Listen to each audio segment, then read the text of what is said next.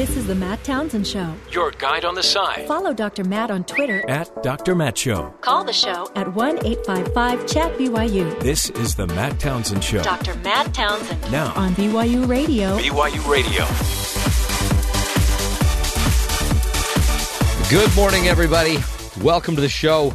I'm your host, Dr. Matt, your coach, your guide on the side. Welcome to the program where we bring you the experts the people in the know, the people that can give you the background, the insight you need to live healthier lives, happier lives, and hopefully help you see the good in the world. You know, it is a crazy world, and yet so fill, filled with good and uh, people with good intentions. Today, a, a great show for you. If you have anybody that you love, anybody close to you suffering with Alzheimer's, today is the show you want to listen to. We'll be bringing in a BYU professor that's on the, the cutting edge of the research in the field of Alzheimer's. He's going to be in giving us uh, some insight into what uh, what are some of the hopes in the field. I mean, it, it really is. Everybody probably has somebody near them, dear them, dear to them that uh, is suffering through Alzheimer's, and in fact, it's it's one of the top six uh, killers leading cause of death in the United States, and it's the only one that doctors currently don't have, uh, you know, a, an aggressive form of stopping or slowing or preventing. It's just the one that we all get to suffer. Uh, or have kind of out there looming. So we'll be talking with that great professor in just a few minutes. But before we go there, we got to tell you the story. One of my favorite insights. In fact, I forgot this yesterday when we went to Pluto. Hello, just flying by Pluto. Not a big deal. But uh, I about four months ago, I had interviewed a NASA ambassador to that uh, that took us on the tour of why this Pluto flight was such an important thing, and he taught me something really cool that I did not I did not remember until I saw it again today. Clyde Tombaugh, who is the he was the he was actually the discoverer of Pluto back in the 30s. He on this this Horizons, um, what do we call that probe that flew right by Pluto? Clyde Tombaugh's ashes are on the probe. How cool is that? And remember, this thing's flying thirty-one thousand miles an hour. Has been flying for nine nine and a half years. Just flew by Pluto, took a bunch of pictures. They're still sending that back.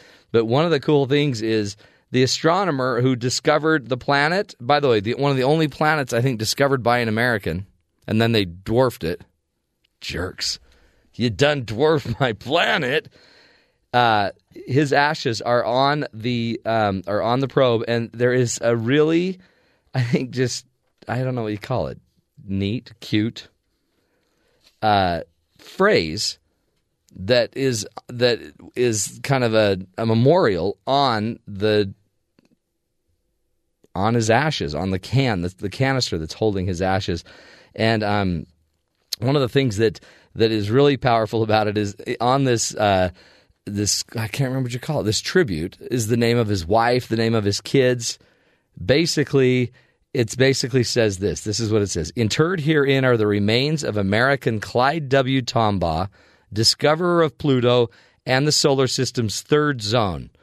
Adelle and Muron's boy, Patricia's husband, Annette and Alden's father, astronomer, teacher, punster, and friend, Clyde Tombaugh. How cool is that? By the way, this uh, this probe is going to just keep flying. It's going to keep flying. In fact, it has enough fuel apparently to fly till 2030, which means you know it's going to be pretty far out there, and which it's also going to be leaving our solar system and flying um, onto the Kuiper Belt, whatever that means. It's just going to keep going and going and going. It will be Clyde Tombaugh's ashes. I'm pretty sure will be as far away as anybody's ashes could get from this great planet. So cool stuff. Way to pay tribute to a great, a great guy. Now, speaking of paying tribute, let's pay tribute to uh, Kathy Aiken, one of the greatest gals of all time, bringing in the headlines. Good morning, Matt. Good morning. Thousands of Iranian citizens celebrated in the streets of Tehran last night after their country and six world powers came to an agreement on a nuclear deal. The country's sanctions will be lifted in exchange for limiting the country's nuclear capabilities. Here's U.S. Secretary of State John Kerry.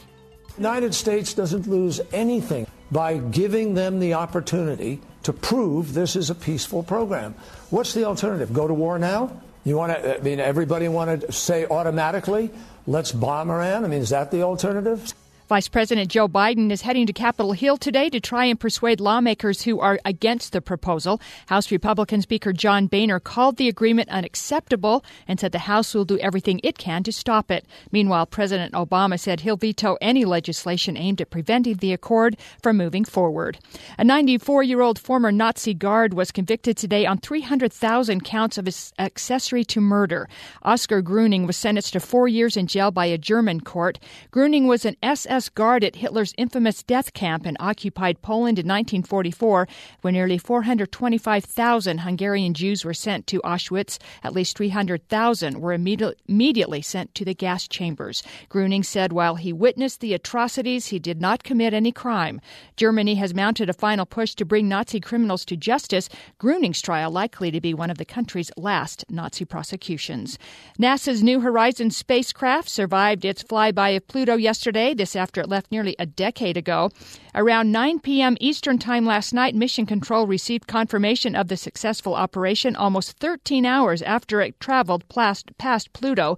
And to put it into perspective, it took nearly five hours for that signal to reach Earth, traveling at the speed of light. The spacecraft is compiling data and is expected to send back images by this afternoon.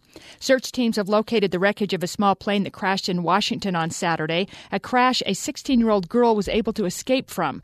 Autumn Veatch was found Monday after walking through the forest in search of help. The girl said she couldn't help her grandparents who were trapped in the burning wreckage. She was released from the hospital yesterday after suffering from dehydration and burns to her hands. Searchers are hoping to reach the site today. Greinke's ready with a one-two pitch. That's into right field. Pretty well hit. Back at the wall. Gone. A home run for Mike Trout. And in this ballpark where the baseball flies, Trout all smiles. AL leads one to nothing. Yeah, that home run by Mike Trout, he became the first player in 38 years to lead off an All-Star game with a home run. The American League beat the National League 6 to 3, meaning the AL will again have home field advantage in the World Series for the 10th time in 13 years. By the way, Trout also became the first player to be named MVP in two straight All Star games. And Matt, I don't think we mentioned this that What? Monday was National French Fry Day. Did we miss that? I how could we miss that? I don't know because I love French fries. That's my favorite day of the year. is your French Fry Day. We talked about the sugar cookie know, day, but we might, how did we miss We've gotta know French that. Fry Day? So, according to two different websites, okay, here are the best fresh French fries in the country. Mm, okay. Okay, so according to BuzzFeed, number five, Chick Fil A, the waffle Mm-hmm. oh, fries. I love those, fries. They're They- not you very know greasy. That's why I they like them. seem healthier. Yeah, I think they are That's are. a healthier fry. They are not as much grease. Number four, Rally's seasoned fries. Hmm. I've never been. Me, no, there. I'm never. not sure that's in Utah.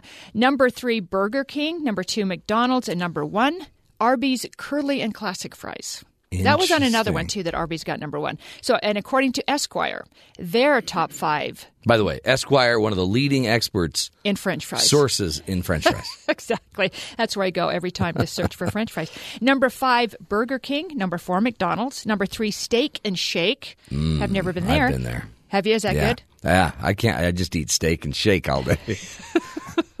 Number great. two, Nathan's. Mm, never been there. Oh, that's the Nathan's hot dog stand. Yes. Yeah. And number one, KFC. What? They have more the wedge. The, aren't there Yeah, more those the wedge fries? really good. Yeah.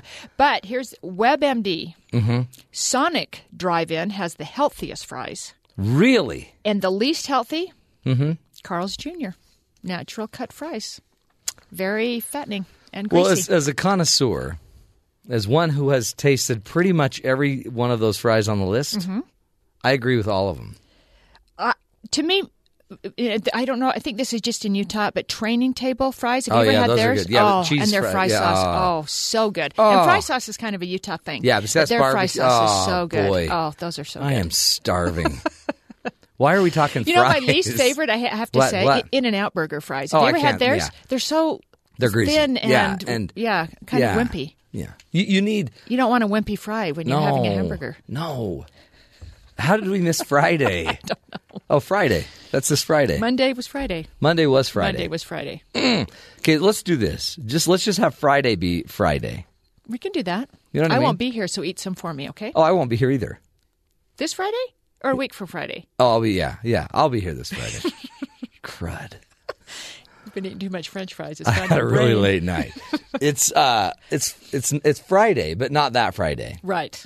You can make it Friday. Well, we make Friday any Isn't time we it- want. It was interesting how Burger King and McDonald's are head to head. Mm-hmm. I never really thought of Burger King's fries as all that good, but apparently they're pretty good. I think they changed them a couple of years ago. Yeah, with well, a different oil or They- something. well, they yeah, they had a healthier fry. Yeah.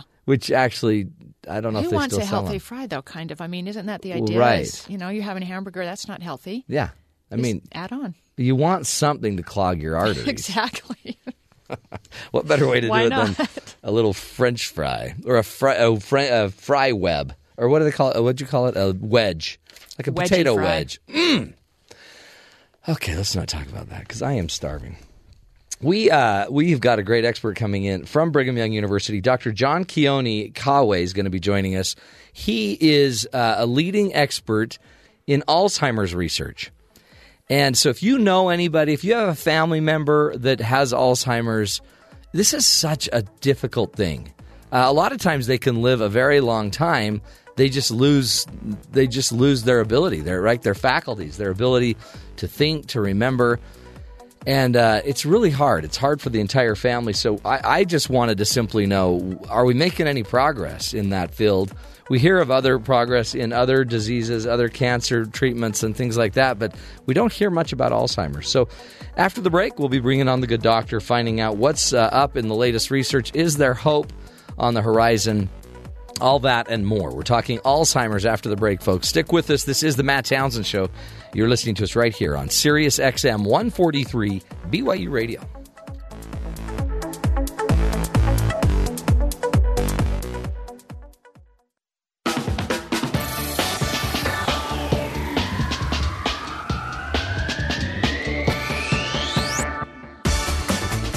Welcome back, friends, to the Matt Townsend Show. You know, for me, um, this next topic hits so close to home. I have very uh, people very close to me that are suffering with Alzheimer's, and to see the impact that it has on their life, on their families' lives, it's a it's a huge, huge issue. And um, I, I always just feel like we don't in the general public know enough about it. We just talk about it. Uh, in fact, a lot of us can't even pronounce it, pronounce what it is. Alzheimer's disease is uh, in the sixth leading cause of death in the United States. It's only one in the top 10 that doctors don't have a way of stopping, slowing, or preventing. There are many unknowns when it comes to Alzheimer's disease, with millions of dollars trying uh, out there to try to fund the research. We wanted to bring in one of the uh, one of the leading researchers in the field of Alzheimer's. Dr. Keoni Kauwe is an associate professor of biology and head of the bioinformatics program here at Brigham Young University. His research with Alzheimer's has helped lead to the discovery of a rare genetic mutation that increases the risk of Alzheimer's disease. And we've brought him here to pick his brain, find out what's going on in the research. Dr. Kauwe, thanks for being here. Oh, thanks, Matt. I'm happy to be here this morning. Really, and we were talking about it right before the break. This is this is a huge issue, Alzheimer's, and you like it impacts families, and it's it's almost is because if it's genetic, everybody thinks they're just waiting for to get Alzheimer's. If their mom has it, if their grandpa has it, they think they're going to get it. Where are we in the research? What do we need to know? Yeah, so it's certainly all of us researchers in this field understand how important this question is and Yeah. how and what the real impact is on families, and and we're doing everything we can to make progress. Um, the real status of the general research efforts is that we have several therapies that look like they may be effective in preventing Alzheimer's disease. Um, and these are the same therapies that we've tried in standard clinical trials over the last decade or so. Uh, but we are now using them in individuals who have either very early stage Alzheimer's disease or don't have disease at all, but in, have several indicators of risk for Alzheimer's disease. So uh, it's more preventative. Earlier treatment will lead to preventative therapies. And then, so genetically, I guess we can now go in because of your research. We can go in and identify if you have a genetic potential. Yeah, and we're working to be better with that and more Okay. refined with that. But certainly, that's part of the suite of factors that we would evaluate to determine someone's risk for disease. It, it, would, it would also include their age, um, their general family history of disease, imaging data, so we can image amyloid plaques in the brain. Um, we can look at brain volume. And all of those things together can pr- provide kind of a composite score that allows us to determine whether someone would be a likely candidate for a prevention trial. And then, and then if they get in the prevention trial, I guess the idea is we're still we're still in the preventative mode. We don't really have anything that can stop it. Yeah, and that's that true. And and the reality is that you know we don't have disease modifying therapies because this is an extremely challenging disease course. Um, Explain the disease. Yeah. So, and this is something that I'm glad we're talking about because a lot of people don't Yeah, understand what's no. really happening. Um, so, Alzheimer's disease is is defined pathologically by the preponderance of am- two components in your two protein aggregates in the brain: amyloid plaques and neurofibrillary tangles. Ooh. All right, and these are again just sticky clumps of protein that occur inside of the brain of an Alzheimer's patient, and th- from through a variety of mechanisms, some of which we understand, some of which we don't, uh, those those plaques and tangles result in the death of neurons. And recent research over the last say 4 to 6 years has has made it pretty clear that those plaques and tangles are extremely prevalent in the brain 10, 15, even 20 years prior to the onset of what we associate with Alzheimer's Inter- disease, okay, yeah. symptoms of you know the cognitive changes. Uh, the Are they only present in people that will get Alzheimer's? Yes. I Okay, mean, so but we can detect them relatively early. you know the average person could have a handful of plaques, possibly some tangles, not not likely, Mm-hmm. um, but it's very evident in an Alzheimer's brain. Interesting. They're they're everywhere. Yeah. Um, so that's what makes this so challenging is that by the time someone shows symptoms of disease, their brain has been ravaged by this pathology for sometimes decades. Hmm. And so you can see that it would be very difficult to say we're going to cure Alzheimer's disease because we would need to cure something that's been going Yeah. for 20 years. It's Right. like saying, you know, I know that your ankle has been injured for 20 years and you've been grinding and destroying bone and ligaments, and somehow we're just going to magically replace 20 Yeah. years of wear and Make tear. it yeah, fix it. So the strategy over the last five five or so years has been to really work at earlier diagnosis, uh, biomarkers, and other techniques to infer future risk for disease and try to uh, intervene in the disease much earlier in Mm-hmm. the process. Are, is there a higher incidence of Alzheimer's now than 50 years ago? So there's Do we many, know? There's many many more Alzheimer's cases. Okay. uh, but the that is likely due to the changing age structure of the developed countries across the world, Hmm. uh, and not due to some kind of specific factor that's creating more Alzheimer's disease. Essentially, this is you know it is a disease of developed countries. It's a disease that you get when you live really long and you don't die from something else for Interesting. right? And and so our success in avoiding the other the other challenges to our temporal Yeah. existence It's the curse of longevity, have, I guess. have created this challenge that that that quite frankly, I mean, whether you live to be 65 or 85, as you know personally, dealing with Mm. this disease uh, as an individual or as a family member, it's emotionally, Ah. it's financially.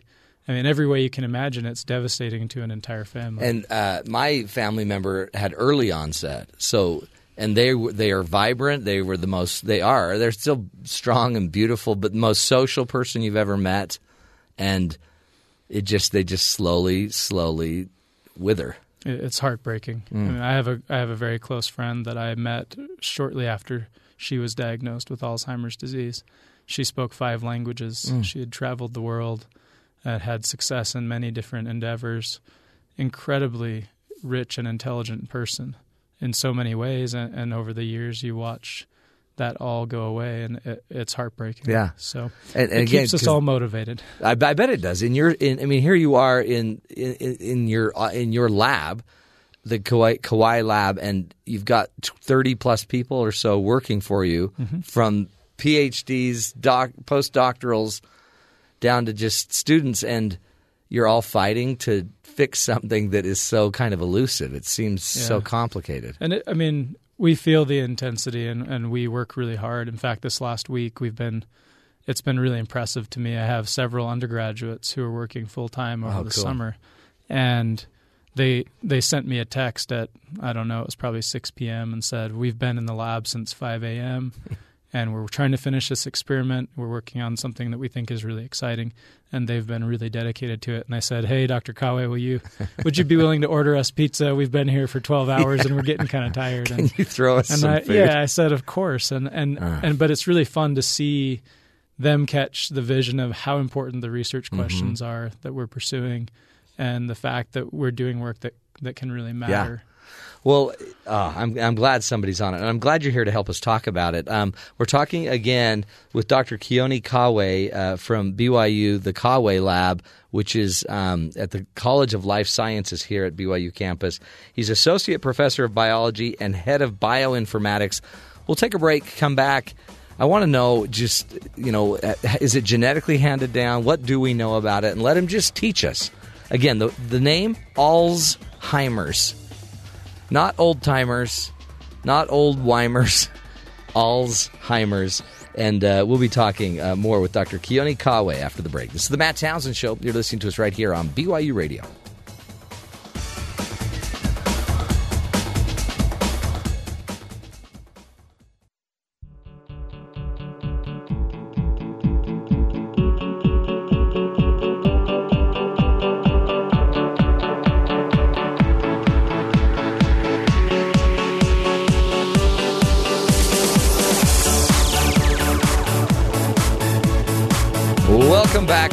To the Matt Townsend Show. Today we are talking about Alzheimer's disease. You you have somebody close to you, I'm sure, somebody you know of, somebody's father, friend, brother, sister that is suffering with Alzheimer's, and uh, I wanted to get the the straight uh, talk about it. I want to really know what's going on. We hear, and you know, every lab will release this or that, and you'll hear of certain advances or whatever. But uh, we're going to the source. Dr. John Keoni Kauwe is joining us. He is a professor here at Brigham Young University, associate professor of biology, and head of the bioinformatics program at Brigham Young University. Also, the head of the Kauwe Lab, which has uh, 30 or so uh, um, employees and students that are researching. One of the things, I guess, is Alzheimer's and and kind of the genetic. Uh, I guess the mutations, what's going on, trying to understand. So we've brought uh, Dr. Keoni Kauwe into the studio. Thanks for being here. It's a pleasure. This really is a big. Uh, it's such a big deal. So, what what what is if we talk about tangles, we talk about plaques.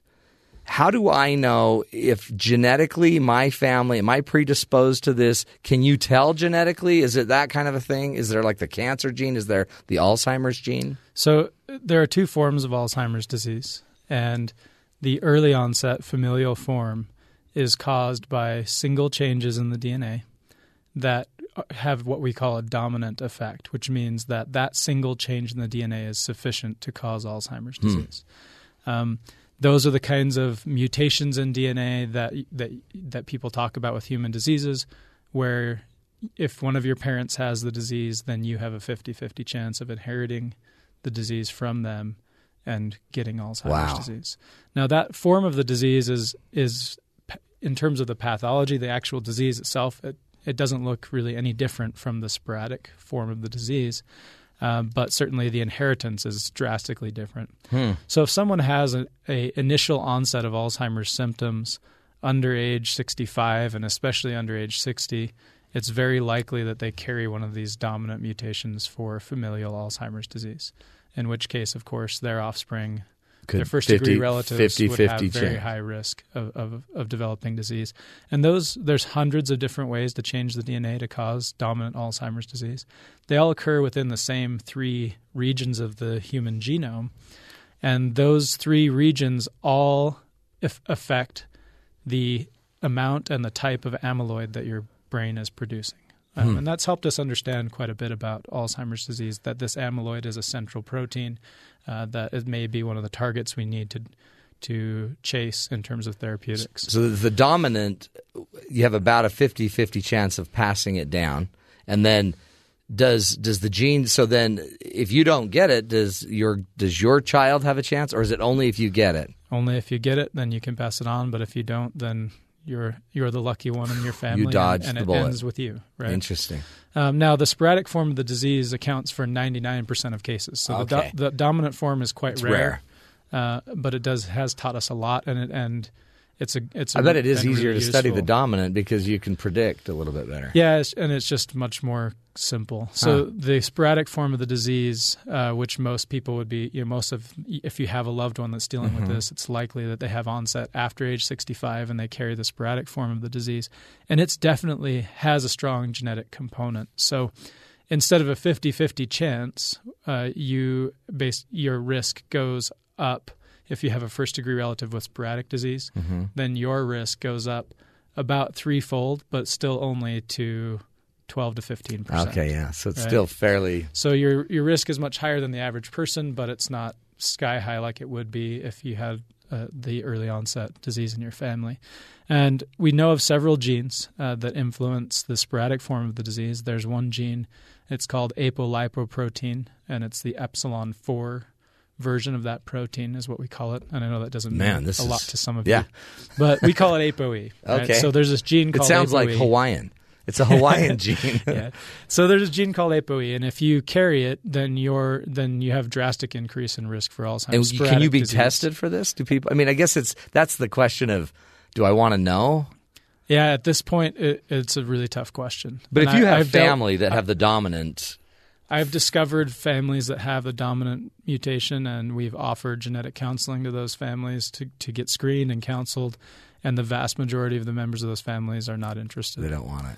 because Well, there's not a treatment really. yeah they they say well if I'm pos- test positive what do I do and right now at this very moment you know other than saying you can participate in clinical trials which is a it's a huge blessing Yeah. to the to the future uh, you know that's that's really all we can say. Yeah, because you could get the placebo of the trial, you could or and- you could. yeah or or as has been the case for the last 20 to 30 years the trial is going to show that we don't have the right drug yet or we don't right, have the right intervention. So since the, the the apoe gene was discovered in the late 80s and for for about a decade we weren't finding much maybe even more like two decades. We weren't finding any other risk factors. But uh, my lab and several others have been involved uh, since the, since about the 2008 2009 time period in very large collaborative studies, um, worldwide collaborative Really? studies, and we have identified now 20 additional risk fact risk genes for Alzheimer's disease.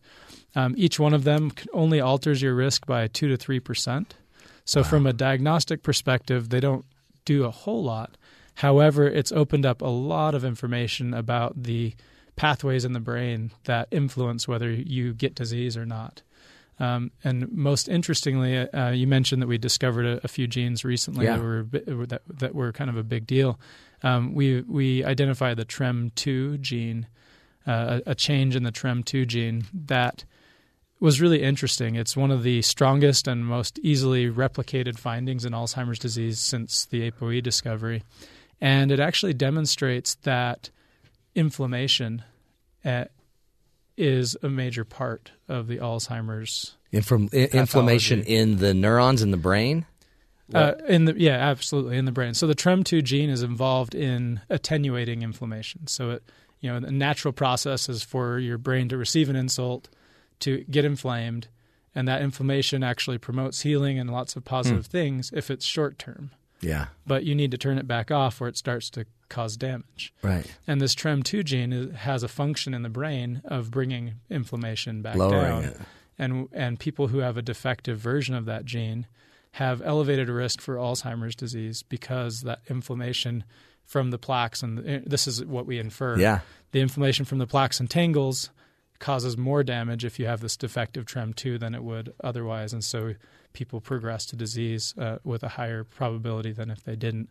What's interesting is this TREM2 discovery appears to be relevant not just to Alzheimer's disease, but to several other Hmm. neurodegenerative disorders. So, showing that this inflammatory pathway can actually control how your brain responds to the beginnings of these pa- dif- different neuro- neurodegenerative pathologies. Who? What are the other? Uh, what are the other neurological disorders that kind of parallel or, or play in the same ballpark with Alzheimer's? So, I mean, Parkinson's disease has a lot Hmm. of similarities. Obviously, I mean, it's associated with different symptoms. Yeah. Uh, but it's it's similar in that it's a protein aggregating disease, and and it causes neur- neuronal or neurodegeneration.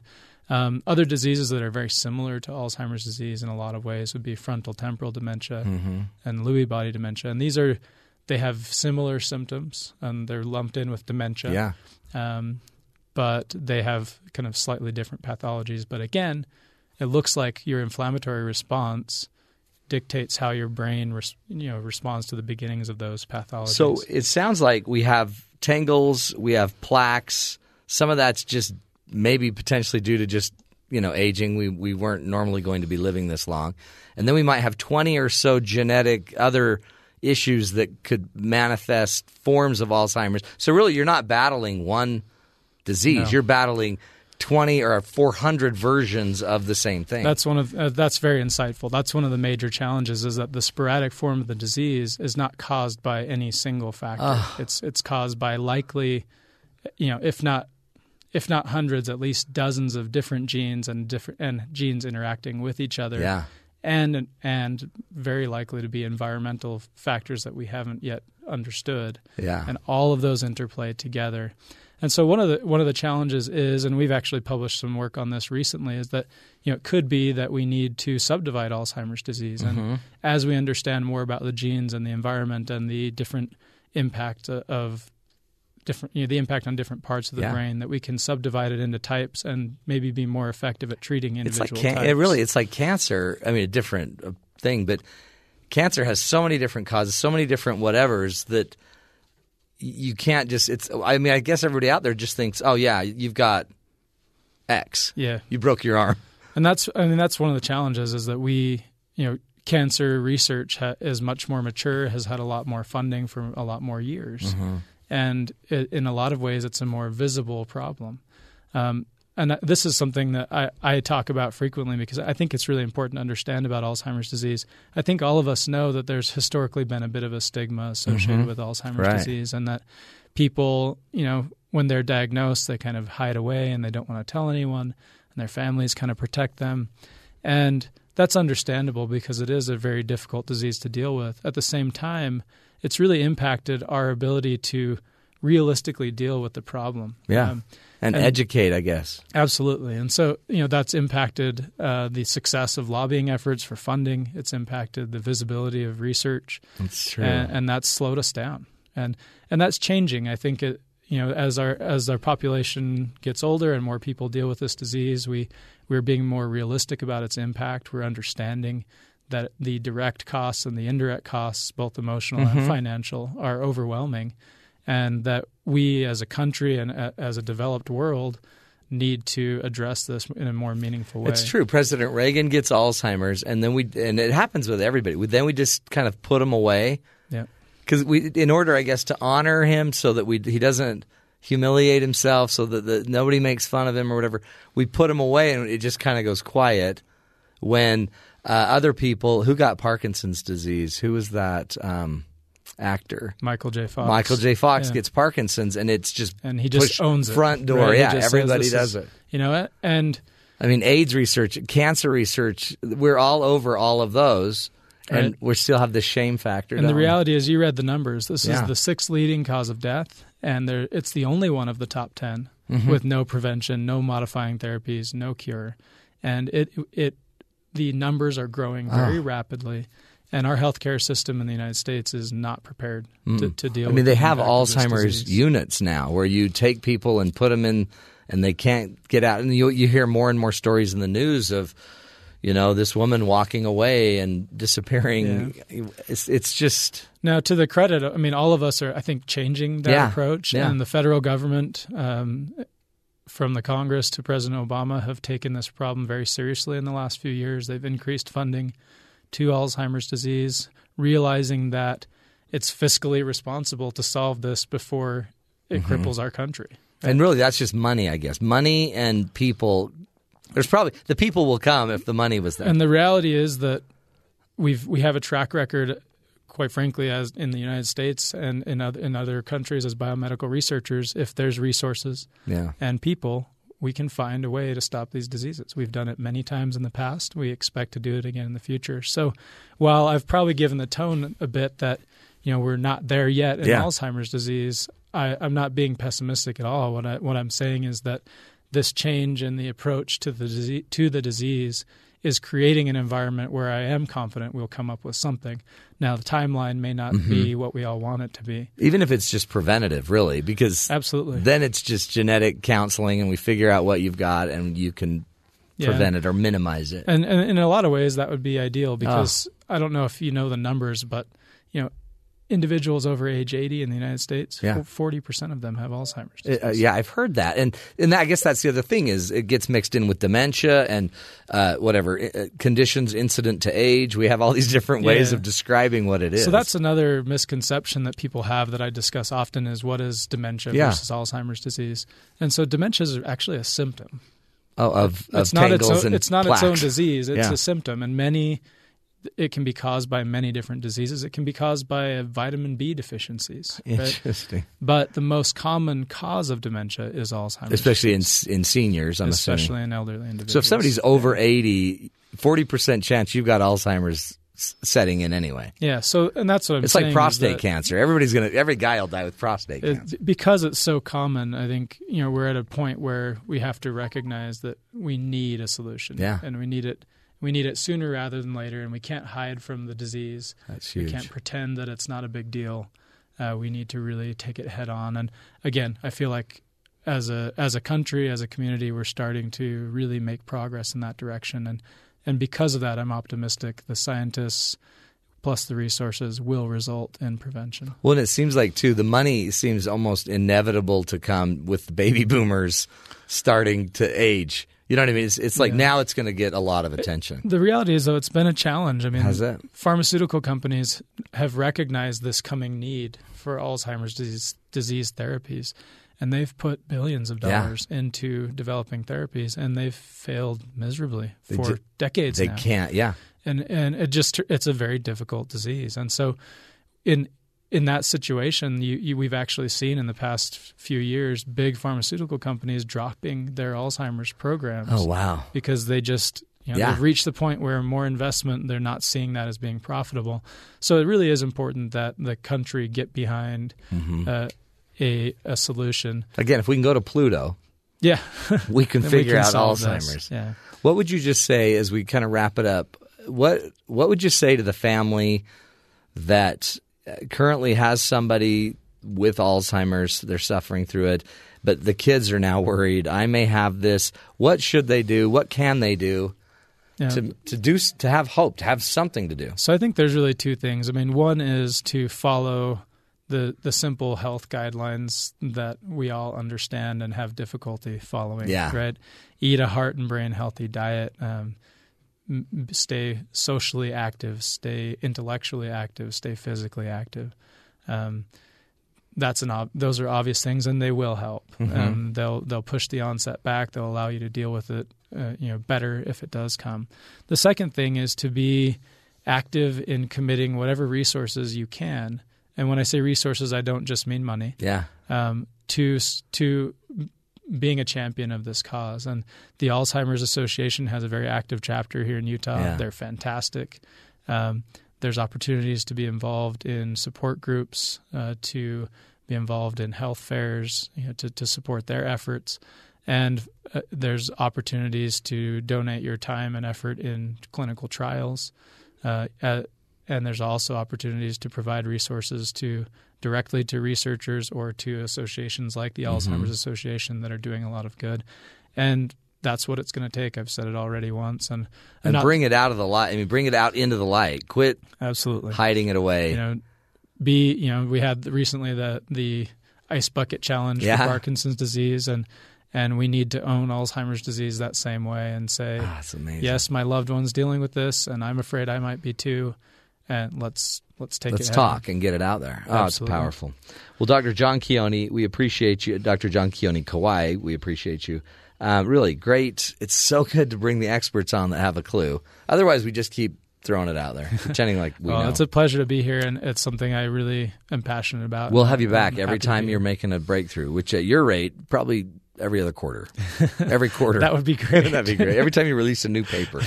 well, we appreciate you. Again, uh, Dr. Kauwe is um, the professor, associate professor of biology and head of bioinformatics here at Brigham Young University. But two, folks, listen to what he's saying. Uh, be the difference. If, if, if it's in your family, let's step out a little bit more. And if it's not, get your resources, your time, your talents, your money. Let's fix this. Push your politicians, for heaven's sakes. Alzheimer's. Ugh. we'll take a break, friends. We'll come back, uh, wrap it up. I'll share a personal story with you about uh, the strength I've seen in my own family from uh, people that have gone through this uh, this this tragedy of Alzheimer's. We'll be right back. This is the Matt Townsend Show. You're listening to us right here on BYU Radio.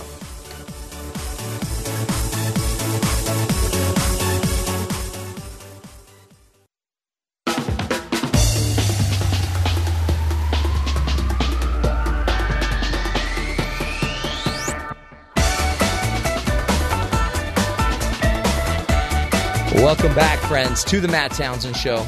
Ugh, Alzheimer's, seriously, one of the hardest things uh, I think families can go through. But there's there's something I learned. So I I, uh, I married into a family where there was my, my grandfather-in-law, my grandmother-in-law, Bill and Margaret, cutest couple you've ever seen, loved each other to death. Um, Bill would take care of Margaret, Margaret would take care of Bill. It was kind of an old school marriage where Bill would, you know, go to work, bring home the bacon, and Margaret would fry it up in the pan. And uh, Margaret took care of the inside stuff. Bill took care of the outside of the house kind of stuff. Cute family. And um, after about 60 or so years of marriage, uh, Margaret got Alzheimer's. His, his beautiful wife had Alzheimer's. And it was a really interesting change because it used to be that Margaret kind of took care of Bill. And then it got to this point where, for the first time, Bill had to totally take care of Margaret. And he clothed her and he bathed her and he fed her and he did her hair. He'd fluff up her henna colored hair with his big sausagey hands. And he just served her and he cared for her. And it was, it was so amazing to watch what happened to this man, Bill, as he got to fully serve his wife as she went through Alzheimer's. It was truly beautiful. In fact, one day we went to take him to dinner, and uh, he was he had spent forever getting Margaret ready, and and he was just doing her hair. And finally, we we left, and we were a little late. And I'm like, Bill, why do you spend so much time helping Margaret with her hair? And he just looked at me and he said, Well, because that's what she would want. And I was like, Oh, okay. We're we're we're doing what Margaret wants. We're taking care of Margaret Margaret's way.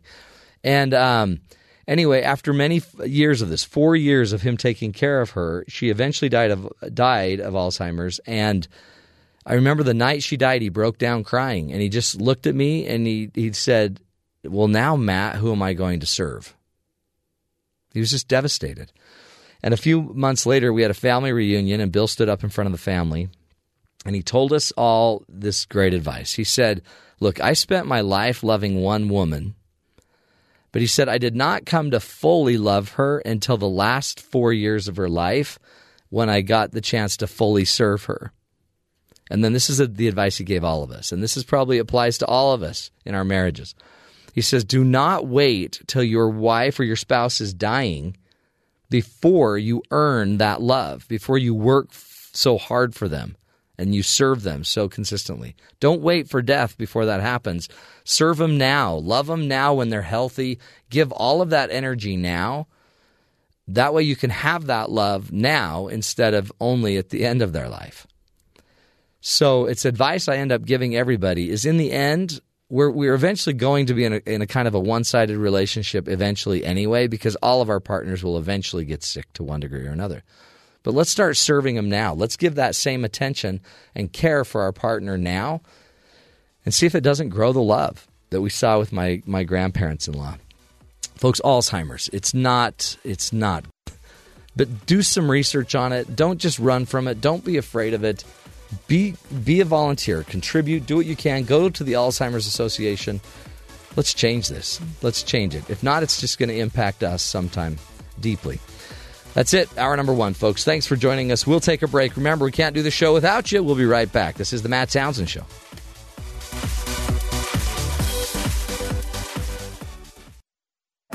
This is the Matt Townsend Show. Your guide on the side. Follow Dr. Matt on Twitter. At Dr. Matt Show. Call the show at 1 855 Chat BYU. This is the Matt Townsend Show. Dr. Matt Townsend Now, on BYU Radio. BYU Radio. Good morning, everybody. Welcome to the Matt Townsend Show. Dr. Matt here, your life coach, your guide on the side. We do what we can on this program to give you the experts, the tools, the uh, you know the backstories to all of the other news stories you're hearing. Every news outlet will give you two minutes per story, but we go in deep. We go in, we find the uh, the real deal makers, the decision makers, those in the know, and then we bring you some interviews with them, so you get you get the real story. That way, you can take care of your family, make the decisions you need to make. Hey, by the way, happy Gummy Worm Day. Mm-mm, mm-mm-mm. Gummy worms. Nothing says worms better than gummy worms. Is that just gross or what? But today, gummy worms, one of the most popular uh, gummy candies. Isn't that great?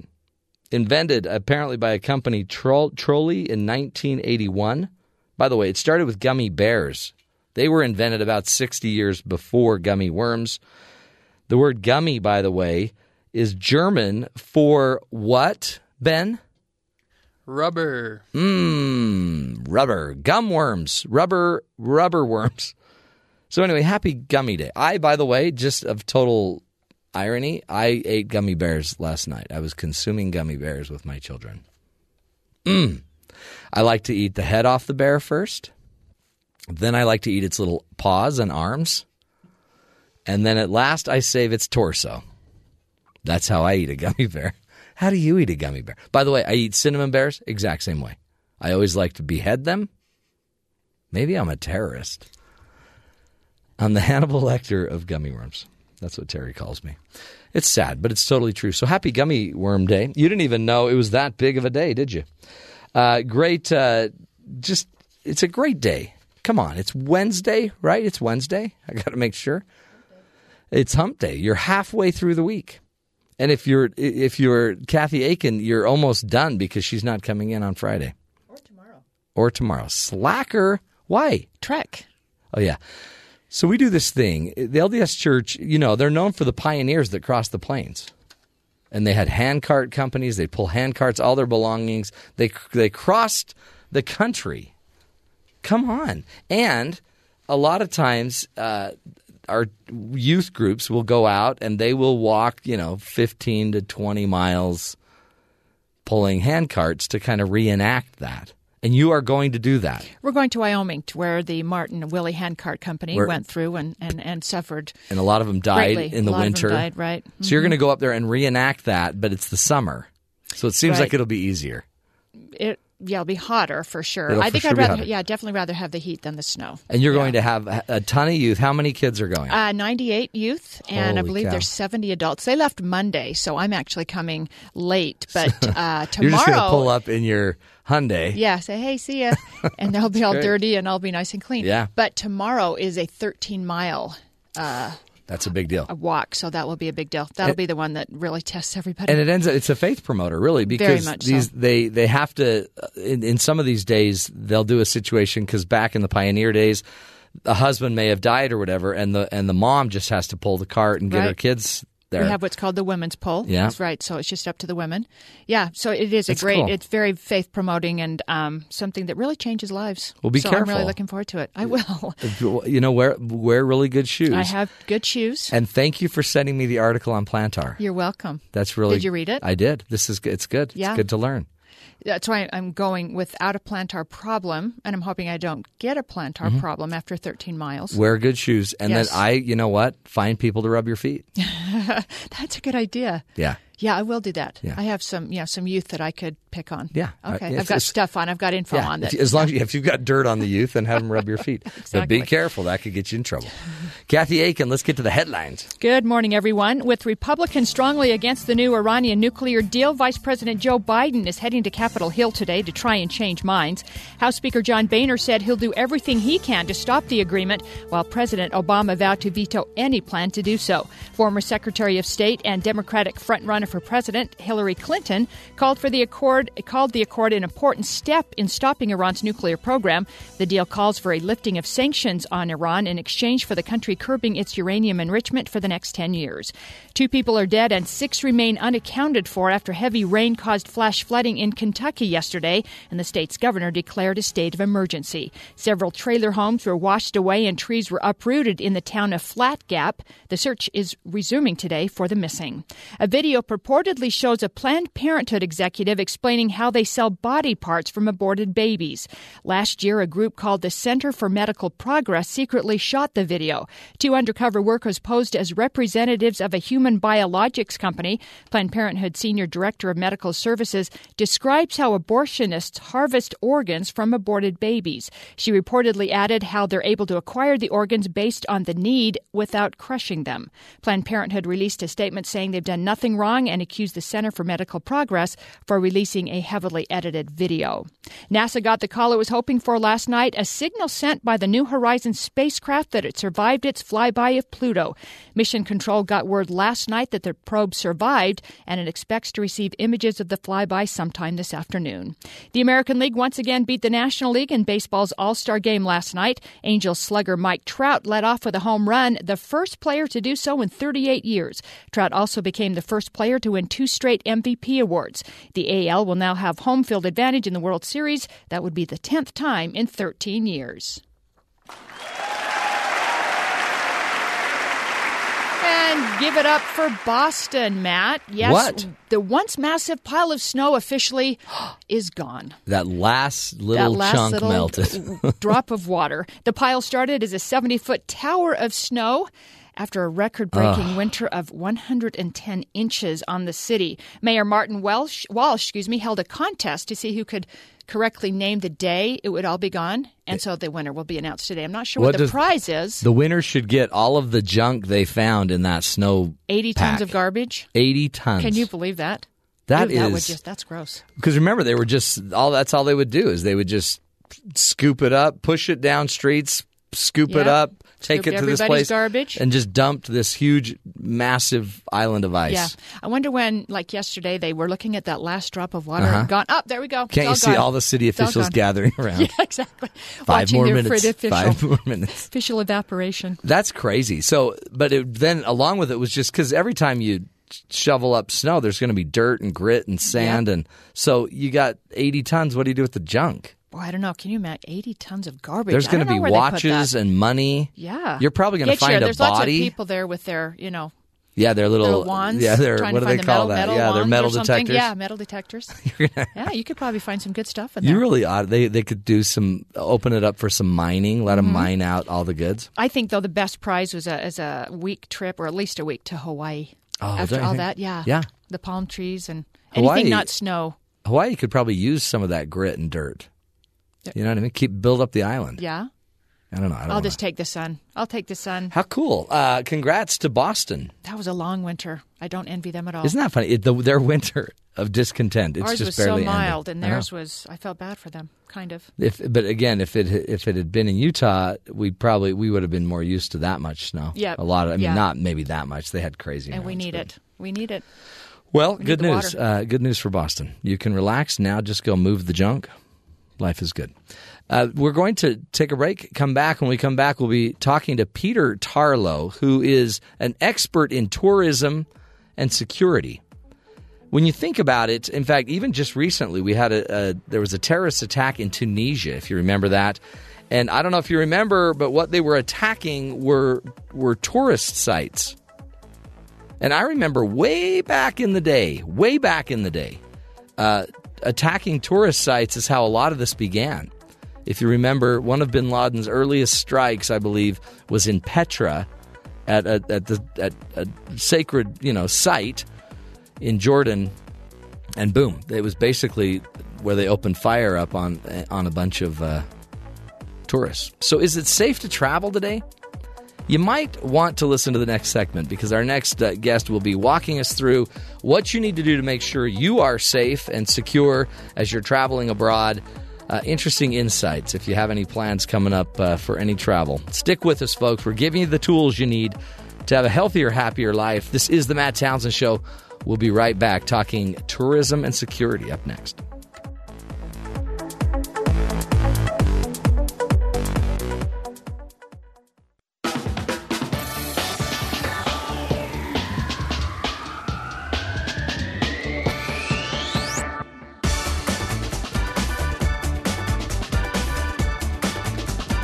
Welcome back, friends, to the Matt Townsend Show. You know, each of us can remember that heartbreak and the hysterias that followed the terrorist attacks on September 11th. You know, the days, the months that followed the attack brought heightened awareness to the dangers of travel, tighter security measures. But, you know, after almost 14 years now, are we any safer than we were back in 2001? Have we continued to improve security measures, or have we become too relaxed and complacent in our travels once again? Do you worry? I mean, I remember back in the day, we used to worry about traveling, like going abroad. And, uh, and now I wonder if, you know, a lot of that isn't just loosening. So we wanted to bring in a guest today. Dr. Peter Tarlow is joining us. He's an expert specializing in the impact of crime and terrorism on the tourism industry. Um, he's also here to uh, to just help us understand what to do, how to how to travel, and make sure that uh, we're as safe as we can be as we're out there. Dr. Peter Tarlow, thank you for joining us. Thank you for having me. Great to have you. And so, talk to us when when we think about this, uh, Peter. Do we are we safer as we travel today? Are we any safer today than we were when 9-11 hit? I, I I think it's almost impossible to answer that question. Or I was listening to your lead-in, and my answer to that would have been all of the above. Hmm. So, in some ways, yes, we're safer, but we're also fighting the last battle. So, the issue is if terrorists want to use the techniques that they used in 9 11, I think we've done a pretty good job of protecting the public Yeah. from those types of terrorism attacks. Now, the assumption that I just said is if they want to continue using the tactics of 9 11. On the other hand, if terrorists have changed with new tactics, then that's going to create some other issues for us. Um, I know lone wolf is a big deal that we hear a lot about, and I know you talk about that a lot. Talk talk about how the lone wolf idea. Well, I'm not really sure it's so much as uh, I like the word lone wolf rather Yeah. than I would call it single cell groups. And the reason for that is that these are people who basically are not totally alone. They share a common ideology. Um, but what they're doing is they're self actualizing. Now, the problem that we have is that it's not a lone wolf leads us to believe that this just hit somebody out of the sky. There was no plans, and, and no no one has uh, been forced to come to a new ideological awakening. We might say a very bad awakening, but it would be an awakening. I would argue the other way around. There's an incredible amount of material out there on social media, on the net, of which certain psychological types of individuals will buy into, and they then therefore become single cells. Yeah. But they are united by a common ideology. Some of those common ideologies are they dislike democracy. They tend to see the United States as a symbol of ideological concepts which they dislike. They very much dislike the idea of equality of women. They dislike the idea of capitalism. They dislike the idea that um, people will judge human beings as individuals rather than as groups. Hmm. And when you put those together, you have a large number of people. Now, one of the things I think we need to be scared of is while the percentages are low, the large number of those percentages are such a large number of people that you end up with a an actual number of potential terrorists. For example, if we look at the Muslim world, about 90% of the Muslim world rejects negative, uh, rejects uh, militaristic terrorism. Yeah. However, 10% is 100 million people. Mm-hmm. So that it's true, 900 million people may be against it, but I still have to deal with a with a world that provides for me 100 million people, and that's a lot of people to deal with. And that could be also the same on the right wing. It could be fascists. It could be Nazis. It could be all sorts of Racists, as we just saw in the United States. Exactly. Yeah. So I, I don't think we want to focus on any one group. That would be a mistake. Now, Right. the second part of it is, is that sometimes those extreme groups to the right and the left end up with common hatreds. So they end up, as much as they hate each other, they hate us more. Yeah. Uh, Yeah, we become the target either way, and Yeah, we, exactly. we, but we just saw this in Tunisia. I mean, Tunisia, there was a terrorist attack. It was probably held out by a cell, you know, a, a certain group of uh, of terrorists, but they specifically targeted tourists. Yes, specifically. Now, tourism has been a magnet for terrorism. If we take military um, terrorism off the table and we just look at civilian terrorism, about 80% of attacks against civilians have something to do with tourism. So, to your original question, are we safer? Well, if they use the same tactics as 14 years ago, yeah. If they use new tactics, we have a- major problem. Right. Well, and, and it, I mean, it's because it used to be, you know, we'd go to Mexico and we'd worry about somebody stealing our wallet Right. Or, be, you know, Still- being you take yeah. should. Yeah, we, I guess we still should, huh? But now we actually worry that they might they might steal our identity or they might steal bank Well, access. More than that, we don't know who's across the border. Mm-hmm. And uh, I'm in Mexico all the time. I have lots of good friends in Mexico. My Mexican friends tell me that one should be leery of the potential of ISIS groups five miles from the U.S. border. If that's true or not, Yeah, I haven't been there. I can't prove that. I'm only giving you hearsay evidence. But there's a lot of hearsay evidence, and it wouldn't take much to cross the U.S. Mexican border, as we well know. huh, that's so true. I don't think we should only be thinking about, you know, will you get uh, a little bit of the runs or Yeah. might your wallet be stolen? I think there's more issues and a porous border to worry about. And everything I know, a terrorist also knows. Well, and in fact, let's talk about that. What are what do what are the biggest concerns uh, that we should be worried about as a tourist? Well, I th- as a tourist, I think there's three areas. I think one, uh, I would divide it issues of health, issues of crime, and issue of violence. Now, it really doesn't matter if somebody shoots you in a robbery or they shoot you in a terrorist attack; you're still dead. Yeah, So uh, that's why I'm going to put in those three categories. Depending upon where you go, one, you should certainly find out what health issues are there, and that's including travel within the United States. mm-hmm. Uh, so, one, look at health issues, quality of water, quality of medicine, and also, most Americans don't realize when you travel abroad, your health insurance is not good. The most it will do for you is if you end up, say, I don't know, let's say in Argentina, they won't take your Blue Cross Blue Shield or whatever it happens to be as you are in the United States. What they will do is charge you the full amount huh? and then you can take that back to the United States and ask for a refund. Yeah, So, if you're not carrying a credit card with at least ten thousand dollars on it, they may not accept you in the hospital, even though their law will say it has to happen. So, one, when you're going abroad, make sure either get international health insurance or carry a credit card with at least ten thousand dollars on it, Hmm. so that if you have to pay for it out of pocket and then get reimbursed, you can at least do that. That's that's the first thing to. Uh, wow, that's that's good, great advice. I didn't even know that, but yeah, I can totally see. Yeah, I mean they don't know that you're going to pay them back when you're in the U.S. and Right. they don't know the the U.S. insurance company's going to pay them. Yeah, So they want their money up front. That's right.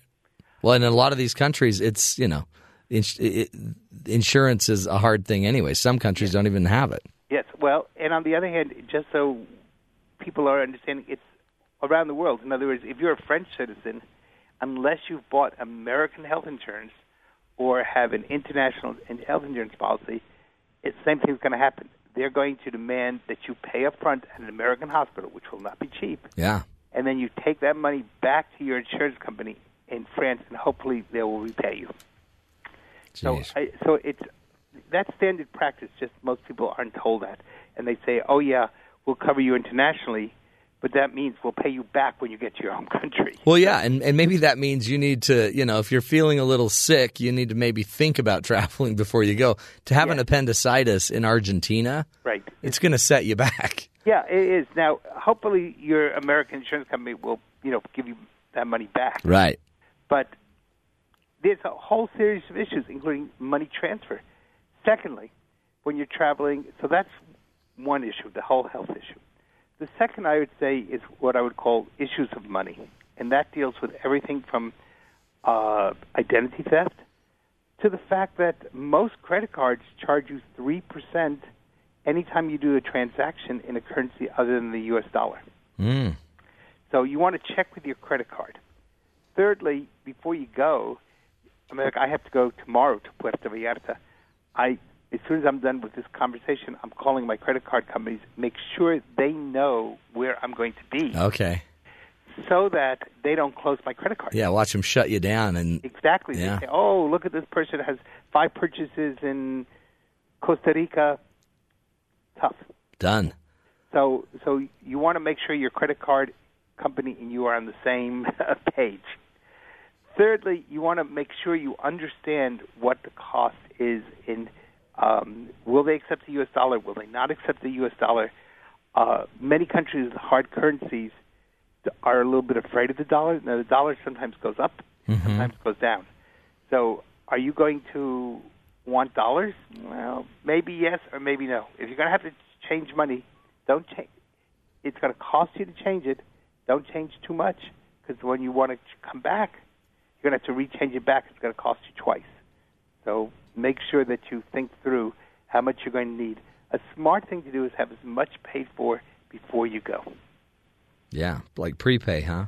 Yeah, in other words, if you're going to have your hotel paid for already, you've solved those problems. Yeah. Next, don't take something you can't afford to lose. and when I mean Right. that, I mean that also when it comes to issues of something which is sentimental. You know, don't take your grandmother's ring Right. that's worthless but is a family heirloom and gonzo. That's and remember, anybody can break into a safe in the hotel room. Right. I mean, I can break into my own safe in the hotel room. Right, When I forget my password. Yes, exactly. So, Ed, so you're assuming everybody who's working in that hotel is safe. Now, including the United States, almost no one vets people who work in hotels. Uh, I did a study in Florida. Um, I won't say where, but a major tourism area of Florida. Thirty-three percent of the hotels that I checked had people working in them with felony records. Oh, wow. Wow. Now, that doesn't mean because you have a felony record that you're a criminal for life. Yeah. But many of those people do come back for second and third tours of um, prisons. So Sure. You know Well, that my- is that's such a crazy stat because we don't we, yeah, we don't even think of that and then here you're doing the research. Yeah, 33% of Yeah. people in hotels have felonies. Uh, let's let's take a break. Again, we're talking with Peter Tarlow, Dr. Peter Tarlow, and he's he's uh, from tour uh, tourismandmore.com, uh, a great resource uh, about how to be safer and more secure as you travel, as you go touring. We're going to come back, continue to address the other issues of crime, of violence, how to make sure you're safe. If you're going to go out and have a vacation, you may as well have a vacation. Don't just set yourself up for issues. He's walking us through all the little details for safe travel. Stick with us, folks. This is the Matt Townsend Show. We'll be right back right here on BYU Radio.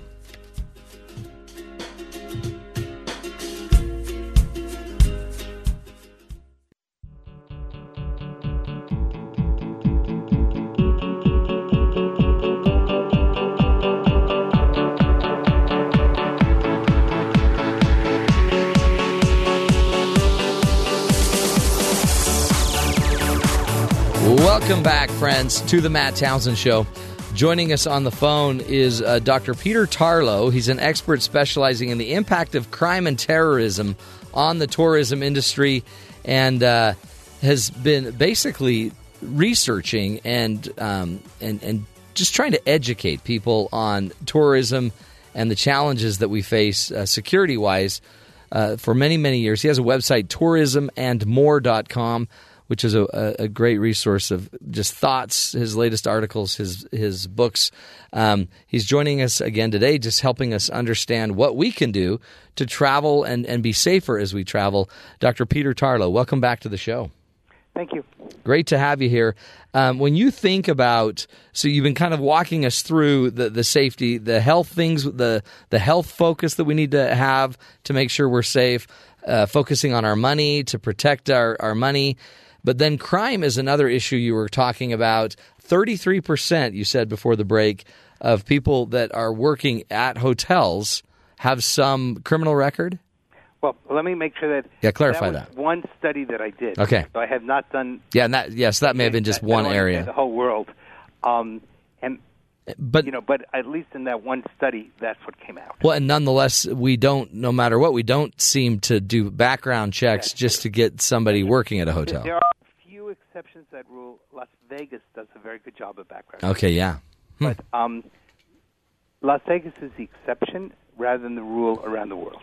Well, sure, yeah. I guess too. They're all those are all casinos generally too, and so that's a whole different ball game anyway. Sure, it is exactly, but they do. Uh, anybody who works in a casino hotel has got to get a uh, background check by the police. Hmm. So, what what else do we need to worry about when it just comes to crime as we're traveling? Okay, I mean, a lot of times tourists, especially Americans, it seems like we're you know we're kind of bold, we're loud. Maybe we we might be a really big target. Okay, so one, um, the first thing you want to do is don't make yourself a target. Right. Don't try to dress like the local population. Two, don't put your wallet, if, if you're a man, in your back pocket. Put it in your front pocket and put a rubber band going in each direction in your front pocket. Hmm. Whether it's going uh, both vertically and horizontally, so that if anybody tries to pull it out, you'll feel that very quickly. Yeah. Uh, thirdly, don't walk around carrying a map in your hand.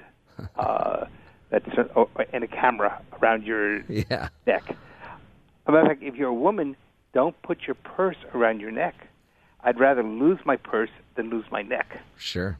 So, and if you're a woman, walk on the keep your purse over your shoulder on the inside of the uh, of the sidewalk, not on the outside, so somebody can't come by in a motor scooter and grab it, which is, for example, a problem in Italy. Yeah, Good, Uh, kind of the hit and run. They grab it and yes, go. exactly. Grab and go. Um, you want to try to know at least a few words in the local language.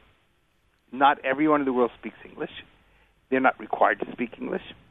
And when you start screaming at somebody in English, one, raising your voice does not make them understand you any better. If the person isn't deaf, they don't speak your language. Yeah. There's, so screaming does no good except calling attention to yourself. Try to, you can get statistics on the web or from police. Um, now, the statistics should be taken with a grain of salt because most tourists don't report the crimes. So, whatever the statistics are, up them by about 10 times them, and you're probably Mm. closer to reality. Yeah. And that's also true in the United States. That's uh, universally. And those, most tourists say, I'm leaving in two days. They're not going to find it anyway. I don't want to waste my time looking for a police station. They just let it go. Yeah, write it off. That's that's interesting, isn't it? See, we really don't know how safe or unsafe some of these no, places are. We, I, I, I tell police when I train them, and I train police all over the world, I'm not saying you're lying, but I'm saying I, I don't think your statistics are accurate. Hmm. Uh, and that's not what they have is accurate. Is that most people don't report it. So if you I mean, report it, Yeah, that I wouldn't report it if you know if you lost your wallet and Yeah. fifty bucks. All right. Yeah. Now, what the, interestingly enough, the people who do have a tendency to report it are the people who tend to have stolen the things from themselves. In other words, I want a new camera, so I choose to lose my camera. Oh yeah. So what we have is people who actually are victims often don't report, and those who are not victims often do report. Huh. So it it really skews the statistics. You've got to be very careful in that type of stuff. You can though, if you can find a local person, they can often give you good information. Uh, if nothing else, someone in a hotel often will be willing to tell you, "Hey, don't go down that street," or "Be in by nine o'clock," or to the best of our knowledge, we haven't heard any problems. Yeah. Talk to the locals, right? Talk to the exactly. concierge. Find out what's safe, what's not. And if you have somebody that you can either get through your church or synagogue or some way find a local person in the country, they can also give you really good information. Yeah. I've discovered churches and synagogues are wellsprings of information that you don't get um, from other sources. It's a great idea. So that's another way to, uh, you know, discuss, uh, figure out where you're going. So today, I would say if you think through, don't walk on the street with more money than you can afford to lose.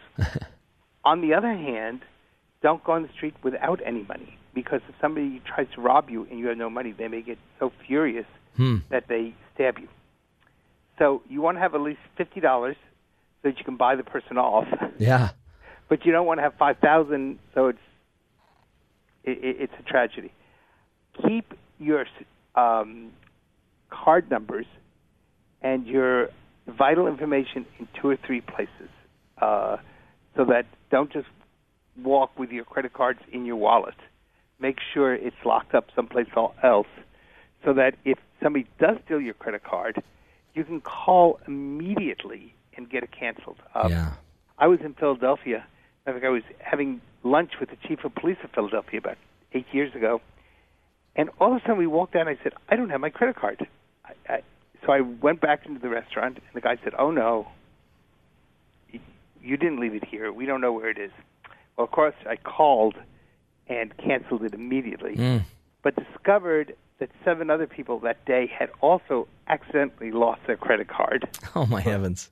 and it was the waiter who was getting those credit cards lost. Oh, I thought it was the police chief. No, the police chief, but it was, but it actually was not smart of the waiter to decide to rip me off. Of all times, yeah. yeah, that wasn't his the waiter's smartest move. Um, the Philadelphia police made sure to catch that guy.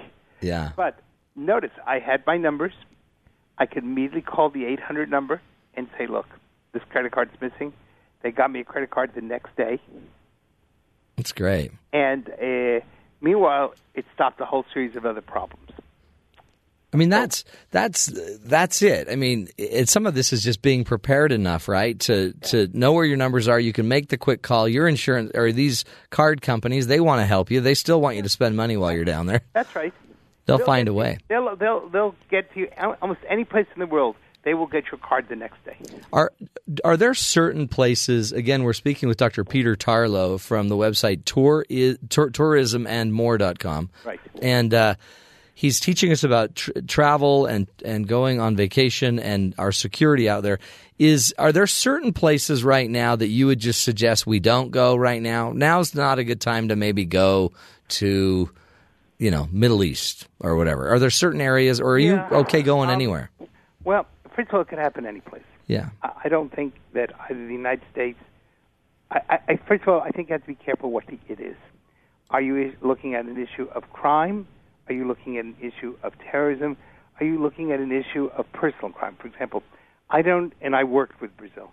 I don't expect Brazil to have a terrorist attack. On the other hand, they have a very large number of murders. Hmm. So you're still dead. Yeah. Either way. I mean, now we had two years ago or last year the issue of people coming up and randomly raping people on buses, Mm. uh, and then having a gun to the driver, so the driver had to drive while some other guy was raping the poor young lady, Oh man. including tourists. Two French tourists were raped that way. So that's not a terrorism attack, but it's still an act of violence. Yeah. So, one, I, before I think violence can take place any place. The issue is try to understand what type of violence. Now, certainly, some Middle Eastern. coun- Would I go to Syria right now on vacation? Probably not. No. Would not be. Would I go to Iraq? Probably not. On the other hand, um, Israel is probably safer than most of Europe. Yeah. So, um, it, and the and the only reason you get a lot of reportage out of Israel is you have 720 reporters in Jerusalem who have nothing to do. so if somebody sneezes, the question is, is that a biological attack? So they have to justify their jobs. Yeah. Uh, I think that you know you have large potential explosive situations in most of Europe today.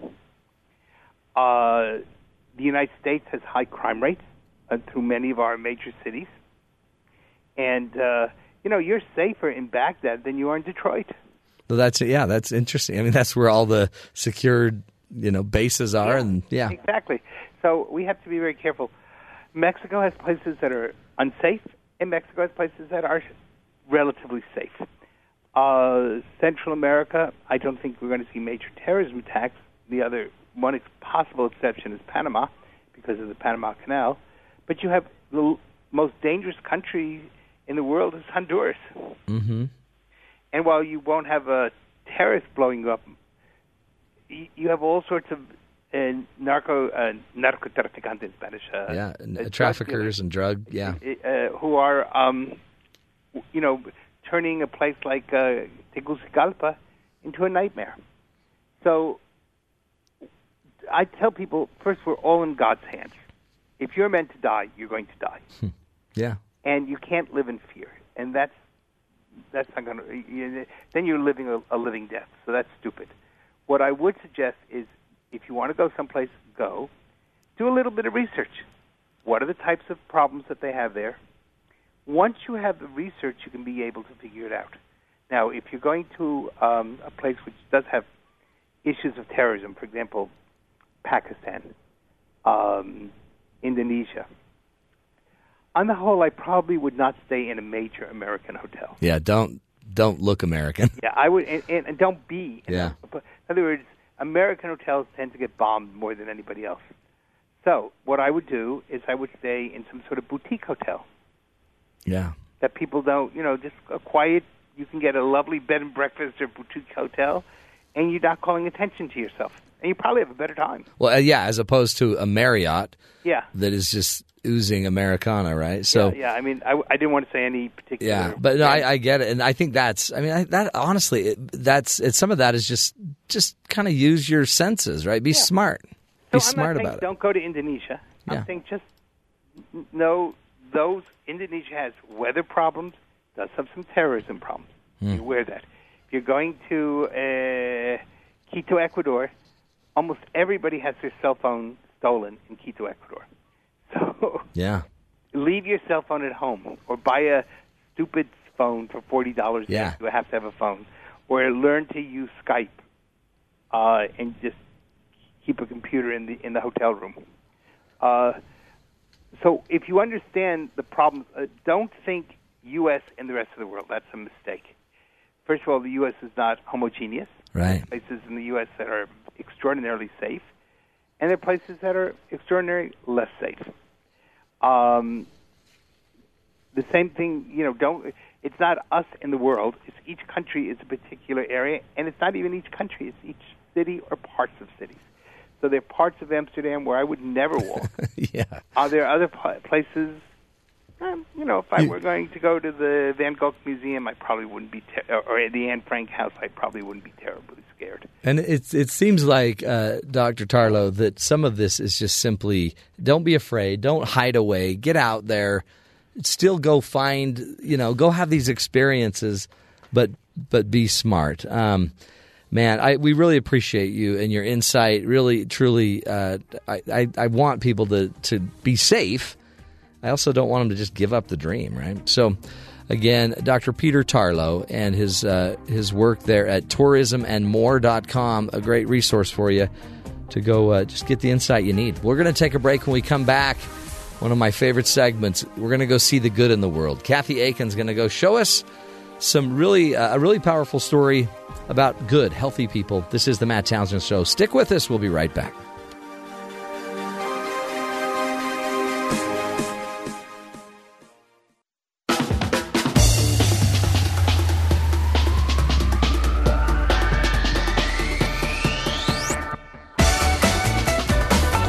Welcome back, friends, to the Matt Townsend Show. Uh, my favorite segment. Good. In, we're going to help you see the good in the world.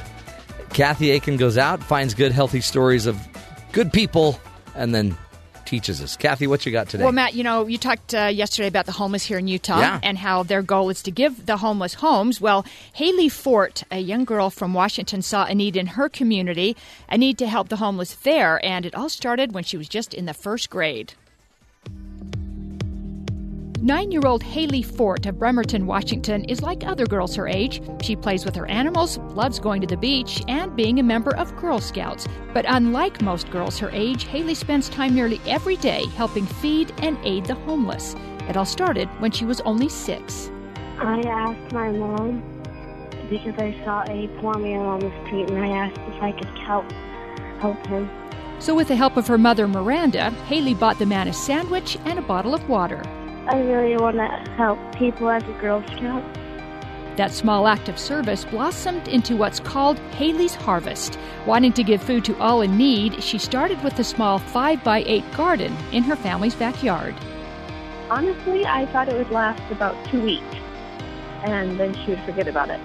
And then the following spring, um, I wasn't going to mention anything to her, and we were walking through the store, and she said, "Oh, Mom, don't forget, we have to pick up seeds for the garden." And that's kind of when we knew that this was just going to be her thing. That thing has grown like no one expected. It has gotten way bigger. We have moved. So my grandpa, he's a contractor and came out here and expanded the garden, my garden by, um, like, so I have a four foot wide by 20. I have three more of those gardens. Thanks to her expansion, Hailey was able to donate 128 pounds of food last year, and her goal this year 250 pounds of some of her favorite fruits and vegetables. tomatoes, beans, peppers, broccoli, cauliflower, cucumber.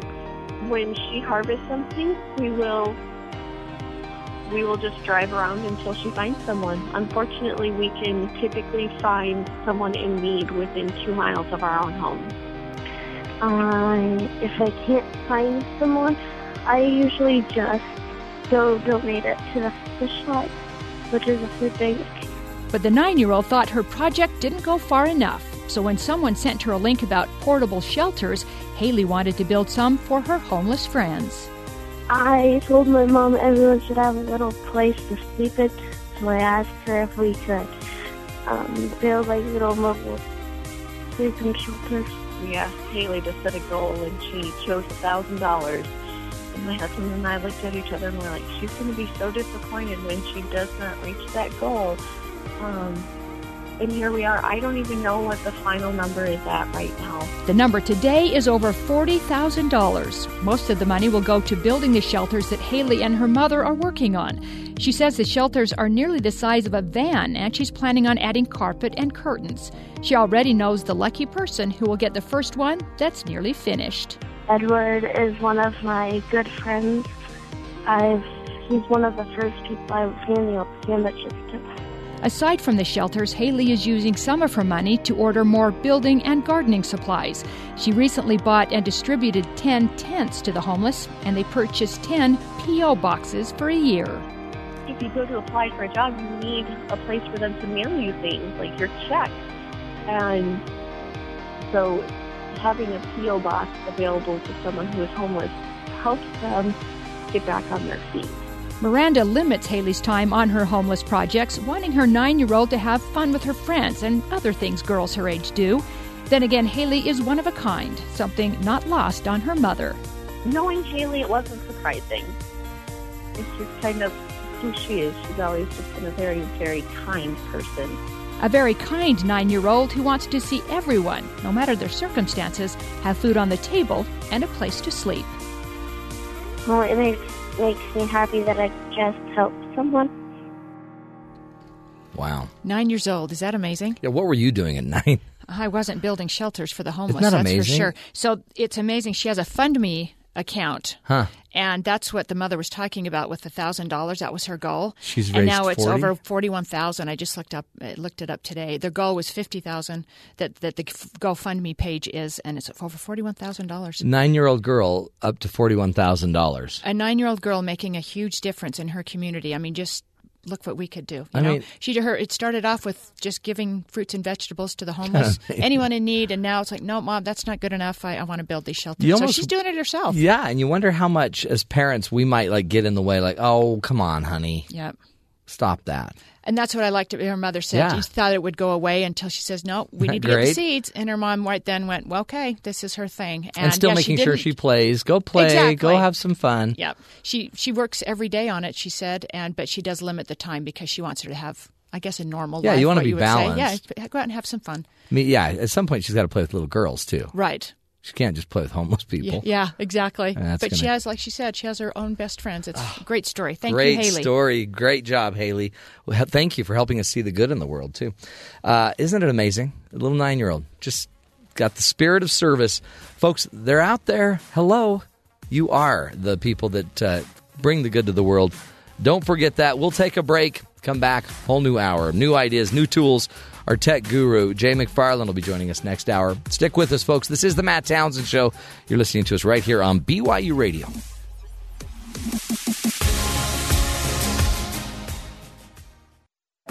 This is the Matt Townsend Show. Your guide on the side Follow Dr. Matt on Twitter. at Dr. Matt Show. Call the show at 1 855 Chat BYU This is the Matt Townsend Show. Dr. Matt Townsend Now, on BYU Radio. BYU Radio.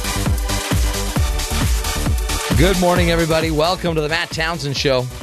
Top of the morning to you. How are things going? You having a great day so far? Come on, it's almost lunchtime for some of you back east. This is the program where we give you the tools, the ideas you need to live healthier, happier lives. Welcome to the show. Today we got a great uh, show for you. In fact, um, coming up in just a few minutes, our tech guru Jay McFarland will be joining us. We just got we just like to go down a rundown, ask him everything tech, see what's going on, see what uh, the latest and greatest. I'm going to fill him in on my new uh, watch, my new Apple Watch, which is changing my life. I now exercise again.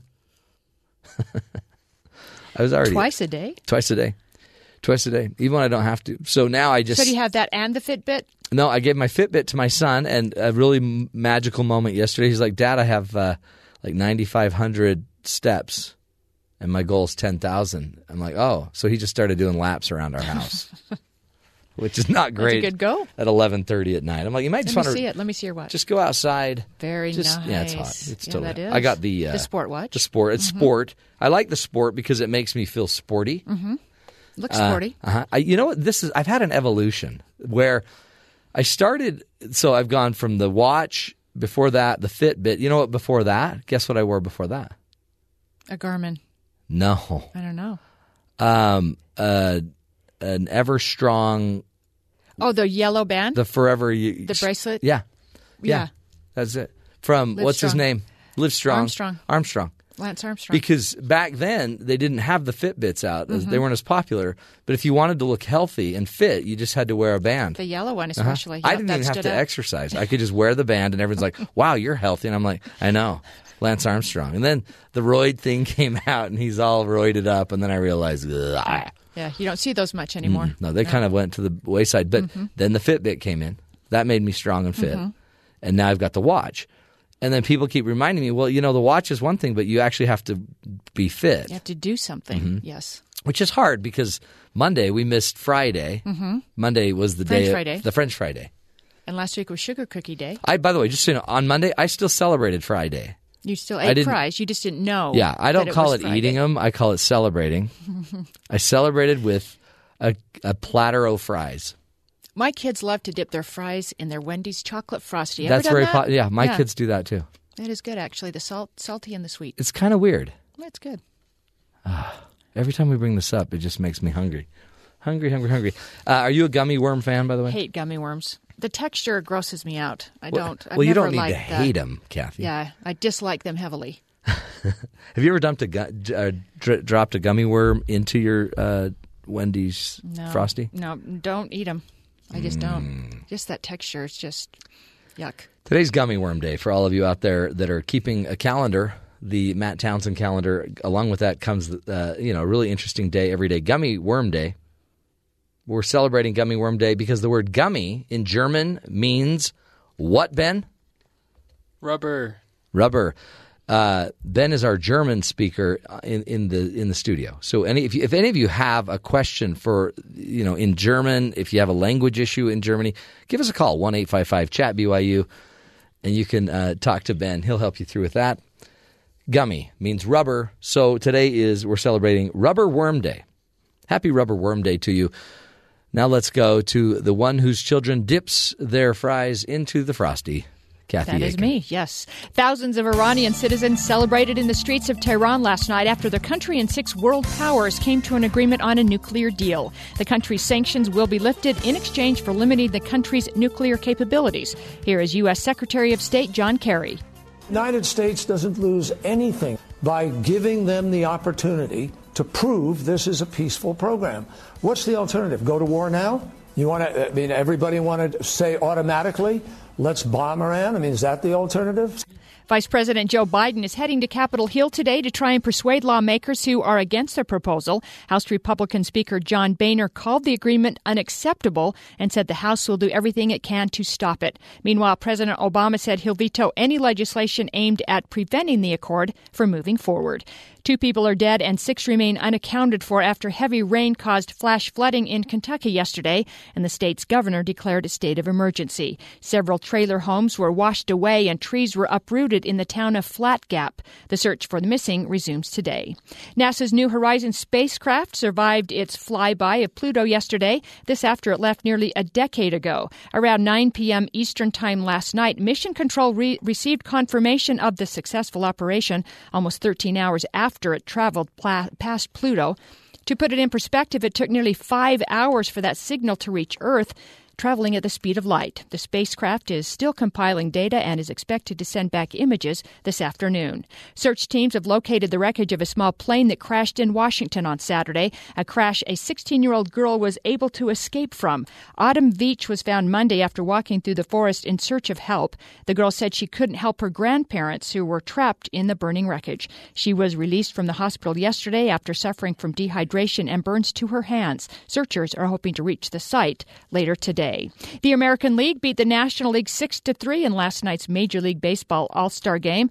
That means the AL will have home field advantage in the World Series for the 10th time in 13 years. Angel slugger Mike Trout became the first player in 38 years to lead off the game with a home run. He also became the first player to earn MVP in two straight All-Star games. Just trying to get a pitch I can hit. Uh, got the two strikes, try to barrel it, put a good swing on it, and it went over the fence. You know, it's uh, this experience has been awesome. Um, the fans been great. Everything. You know, it's, um, I, had, I had a blast. Did you watch any of that, Matt? You know what? I didn't. I was teaching a workshop last night. I was saving marriages. I had to decide: do I. Much more save marriages or do I watch the All Star game? Mhm. And yeah, Matt, you, you, you made the right choice. yeah. was it a good game? Uh, you know, Sleeper? the American League is like every time they win. It's come on, National League. You know, there's so much on Come the line, on! but come on. But Mike Trout is so good. You Mike know? Trout is really He's good. really good. And by the way, a great whitefish. Trout is a great whitefish. Mm-hmm. I'm not a fish eater. Aren't you? I hate fish. Oh, have you? You've never? I did- love you, like lobster. I love shellfish. Yeah, yeah, yeah. But uh, fish. you got to try some trout. Ugh. Oh, Rocky Mountain trout. Mm. Honestly, Never has a fishy taste yet. no, it really doesn't. You put a little lemon on eaten it. tilapia. That's not bad. Mm.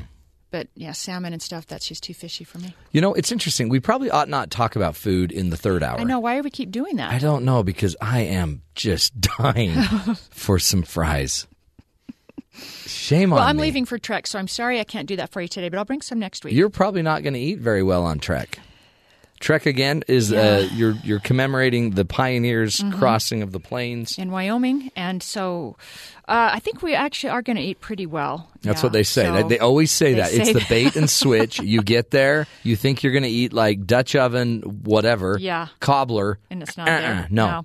Well, I have to tell you, a friend of mine brought me a little bag of goodies to, you know, take on the trail with me, Mhm. and it was interesting because she had a little little bag filled with flour, and she said, just so you know, this was their portion every day, which really put it in perspective. that's it was just a tiny amount that that was all they had all day. A little bag of flour. A little tiny, I didn't like an ounce. I can't remember Yeah. how much it was. That but was just that would really, maybe make half a biscuit. Yeah. So that really that really made me feel Yeah. appreciative for. Are what you leaving tonight or tomorrow morning? I'm leaving as soon as I leave here. We're heading out. So Wow, may the force they already be left with you. Monday. Everybody left Monday, Yeah. so I'm kind of getting there late. Well, we you just you'll be in our prayers. Thank you. I, I'm going to need it, I, especially with tomorrow's 13 mile walk. So please, yeah, Man, Say a I, you know, I so wish I could be there. I know you do. Ah, I'll call your ward and make sure Yeah. your your church and make They- sure you're on the next one. they just did. Our church just did it this Oh, last year. see? Ah, bummer. It's every four years. last so year, more years. no, but four years ago, I was uh, my wife and I were Moz Ma and Paws, so we were in charge of like eight little minions. Yep. And it was, That's a big responsibility. that is. So it's good huge. job, It was really good. It was really good. And nobody died, which is huge. So, uh, Kathy, take care. Drive safe and happy Friday on Monday. Uh, we are going to take a break. Come back with our tech guru, Jay McFarland, will be joining us. We will be discussing all things tech in our What the Tech program. Uh, tons of fun. Stick with us, folks. This is the Matt Townsend Show. You're listening to us right here on Sirius XM 143 BYU Radio.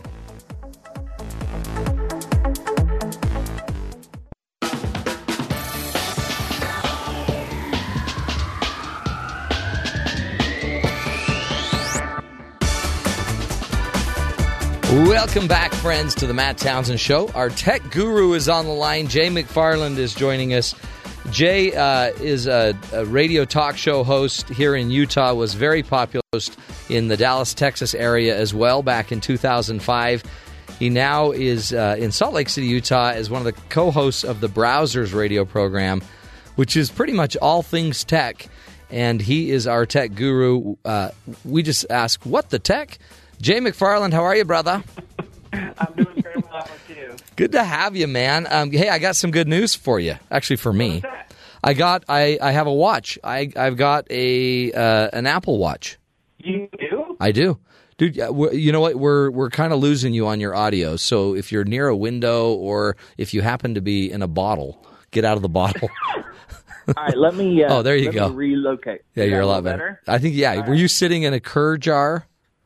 Just You know, just, just just for my health. putting the lid on. Program I'm on. Yeah. Jay, I had a friend give me uh, David Myers and his wife Carolyn. They gave my wife and I Apple Watches. So what do you think at this point? I now think A, I'm the coolest guy in the studio. B, um, I think it's awesome. I, I mean, I like it. I mean, it actually fits my life pretty well because I, when I go sit down and talk to my clients, I can't have my iPhone in there, but it keeps me on task. Yeah, that's one of the things I found. I've had the watch for about uh, four weeks now, and it is really nice when you're in a meeting, uh, when you're out and about to see who's contacting you. But here's my question for you: You got it for free. Yeah. You like it. Mhm. Would you have liked it as much if you paid four hundred dollars? No, Yeah. No. So free a free Apple Watch is really awesome. Why, why don't they do that? That is so dumb. Just give the watch away and people will love it. Yeah, I agree. I mean, my experience is it's cool, it's convenient, there's some cool features on it, but is it worth that No. price tag? And If I pay- have to say no. Yeah, I would say no too. Well, are, Yeah. didn't didn't it drop off? Aren't the sales dropping off like That's crazy? what- that's what we're hearing unofficially. I mean, Apple's not re- really releasing those numbers, but those are the rumors that uh, you know sales spiked and then they've been dropping off. Uh, but they're going to be rolling out some new features on it, so we'll see if they Yeah. can keep up with. Hey, I'm not a marketing expert, but I would try to go with the give it away free idea. Yeah, I think I think uh, you might you might be onto something there. Hey, um, here's the deal. A new study came out about kids feeling neglected because of cell phones. Yeah, this is uh, this is from a company called AVG. They're an antivirus company. They surveyed six thousand adults and children. These kids are from eight, the ages of eight to to fifteen, and fifty four percent of the children. Uh, actually, sorry, the number is thirty two percent of the kids said they feel like the device that their parents have is more important to the parent than to the child. Oh man. Then the child is to the parent. Yes. Oh my Yes. heavens. and That's sad. that oftentimes when they try to talk to their chil- to their parents, excuse me, that they feel that the phone gets in the way. So the kid will be talking to the parent, and and the parent will be checking their email or texting or on words with friends or something like that. Yeah. Oh, that's sad. I mean, we knew this was this day was coming. Well, yeah. I mean, and and but my first question was, how many parents feel the same way about their kids? Oh, sure. You know, like I can't get through to my child because they're always on the phone, or we're sitting around the dinner table, and they want to be on their phone, so we have to collect our phone. Yeah. I mean, this is this is a this is a common issue that we're distracted by these devices. But I have to tell you, I have the solution. What? It's an easy solution. It's pretty obvious. I'm surprised you didn't come up with it. What? No, I don't think easily. I, I only think of complicated solutions. Listen, we solved this problem a long time ago in our house. All you have to do is make sure all your kids have a phone, and then if they want to talk to you or they need something, they just text you. and then and then they won't feel like the phone is getting in the way. They'll feel like the phone is facilitating your relationship. You Okay. see what I'm saying? Yeah. Okay. Let me bring in my expertise on this a minute. Yes, please. Uh, it's that that that may be actually um, that may be disconnecting people because then the only way I can yeah I don't know Oh. I don't know I'm not a tech expert but as a human if I have to text you to get your attention but isn't that Oh. funny we we now all of the sudden we we can't give it up and even if we even know we shouldn't be doing it and we're still doing it Well, isn't that funny? In the in the survey, 52% of parents agreed that they check their devices too frequently. Mm. So so they know it's a problem, and they are doing it anyway. We th- did you read that that uh, that Kleiner Perkins study that says that mobile phone users check their devices 150 times a day on average. Yeah, and I thought that might be a little low, to be honest with you. Oh wow, I mean, it's uh, if your emails on there, if your texts are on there, that's true. if you're getting your news on there, if you're getting Facebook on there, I mean, it's constant. I really feel again, this is a circumstance where this brings incredible benefits and connectivity and, and information to your life. I mean, I can do my work anywhere. It, it's it's allowed me to go to all of my children's sporting events and things like that because during halftime and during uh, That's you know, true. intermission, I can get things done. I can be out and about. It's kind of cut. It, it's kind of cut the leash from the office place, and it's just replaced that leash with the phone. Yeah. But then the other side of that is how do you moderate that and not let it get in the way of your relationship with your kids? Yeah. No, I think I I actually am in my company. I'm gonna I'm going to create a new workshop because that's what people need now. Or it's the discipline to turn it off to Yeah. to say no. And we that's isn't that funny? Now we got to train that discipline into people. Well, it, but you know what? There's the other side too. I will tell you, in my own experience, I have four teenagers, that there have been times where my kids have not felt comfortable about coming to me some, with something face to face, and they've started that conversation off with a text message, and that little bit of distance. It's kind of like writing a note when we were younger, you know, like maybe you write a note to your parents and say, "Hey, I kind of did this because you don't want to be there when the initial impact happened." Yeah. But that has been a, a good tool. Now, I haven't continued those conversations in text.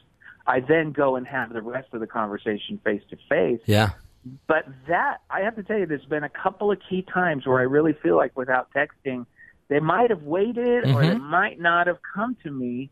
So I don't want to say that it's, it's no, all it's bad. it's not bad. No, it's a tool, isn't it? It's just it's Yeah. just another tool Right. that we can use. Right. And That's the other cool. thing that is just awesome is if I'm if I'm sitting there watching TV and I need something from the refrigerator or something else in the house, I just text my child and it appears automatically. Boy, So get daddy a beverage. That's great. That's the great. in-house intercom texting system is alive and well. You know, no someday yelling That's right. No more yelling. or Now- down the stairs. So think about it. There's less yelling in our house. Yeah, because more peace. Technology. Interesting. How can that be bad, man? No, no, no. Honestly, uh, it's it's not bad for the yelling. The cha- the child labor laws they might they might be violated. But other than that, I, I think you know what? It's funny because th- this is how we need to evolve, right? We need to figure out that tech's going to need some other rules. In fact, talk to me about what happened um, with Spotify and Netflix tracking down a dad that had kidnapped or a parent that had kidnapped their kid.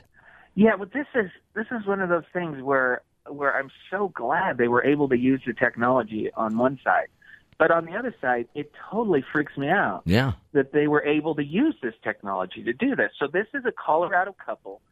They uh, the wife has two children from a previous relationship, and uh, the the father of those two children sued for custody, and he was granted custody. And so this couple, instead of turning over the children, they skipped town and took off. And they had been gone for something like seven months. And uh, authorities were looking for them everywhere. And it came out that they had a Spotify account and a Netflix account. And so they issued a warrant to both companies, and they found out that both accounts were still being used. They were still active. So they looked at the IP addresses and found out that they were in a city in Mexico. And so they started watching that city and that area for any names or anything. And one day, uh, this this mom gets a delivery from the postal service, and that's all they needed to connect all the dots and get the exact address of this woman. And uh, they arrested her, and she's been extradited. I mean, great story. Wow. coming home Yeah. right, right to dad. But at the same time, they were able to pinpoint, you know, with pretty good accuracy where they were at based upon a movie service and a music service, which is kind of scary. That is kind of scary. it. No, it, yeah. You've lost some Once again, privacy. it reveals how much information we're giving up with these devices that we carry around with us all the time. And, and we don't even, they didn't have a clue No, that they were no. Being, you know, followed and tracked. I mean, that's, that's, I guess, the thing about technology in the end is we really don't know how much we don't know, Yeah. you know? And and that's the thing. If they had truly known, uh, they could have just easily st- set up a new Spotify account, right? Mhm. But the way I am with that, if you use Spotify or Pandora, I've spent like ten years building up. Yeah, however long Pandora's been out, I've spent that much time honing that to give me my music perfectly. Yeah. And that has become more important to me than so many other things. So I'm like, do I get rid of my Pandora account and start over, or do I risk being arrested? That's it. I don't know. That's a hard question. That's true. Yeah, we- we'll give up our security any day. We'll give up our privacy, whatever. Just don't mess with my Pandora account. yeah, just don't take my hard work for building this radio station. The good news with that story is that the the government had to get a warrant, and that's you know they followed the constitutional requirements. They went to a judge, they got a warrant, so all of it was completely legal. That's but good. it's just a reminder that these companies are all housing information about us. They know where we're at Oh, and they know a lot about our lives, and uh, that could turn into some really interesting problems. In this in this case, I'm glad they were able to do it. Ah. In others, I don't. I, I'm not so sure. I know. No. I, and now with my Apple Watch, they know, you know, if I did sit ups, they know my Oh, heart yeah. rate right now. Yeah, and you know it's interesting that you bring that up. There's been several cases now across the country where these wearables that that we have on have been used in a court of law either for or against the person who had them. There's a woman back east who claimed that she had been assaulted in the middle of the night and they acquired her Fitbit information. She said I was asleep at home all uh-huh. night. This guy broke into my house and he assaulted me. Well, they used the Fitbit information in court, and it showed that she. It showed every other night she wears this thing at night. It showed her regular sleeping habits, and on that night, it shows that she never went to sleep, and that she her according to her heart rate, she was up, about, and doing all kinds of other Oh, things. Oh my heavens. And that that part of her story was completely. completely inaccurate. And then there's another story in Canada where a guy was claiming, uh, you know, disability, and they subpoenaed his Fitbit information, and his activity levels are the same as Wow. anybody else his age. Yeah. Larry, you're doing 10,000 steps a day. Exactly. what is the problem? You've there? got 30 minutes of cardio, Larry. Isn't that crazy? Yeah. All this data. Oh, my heavens. Yeah. Man, that's why you're the tech guru. We're going to take a break. We're talking with Jay McFarland from jaymcfarland.com. Go check out his website. Tons of apps uh, and and great stuff that he's put together there. We'll come back. Continue to pick his brain on all things tech. Stick with us, folks. This is the Matt Townsend Show. You're listening to us right here on BYU Radio.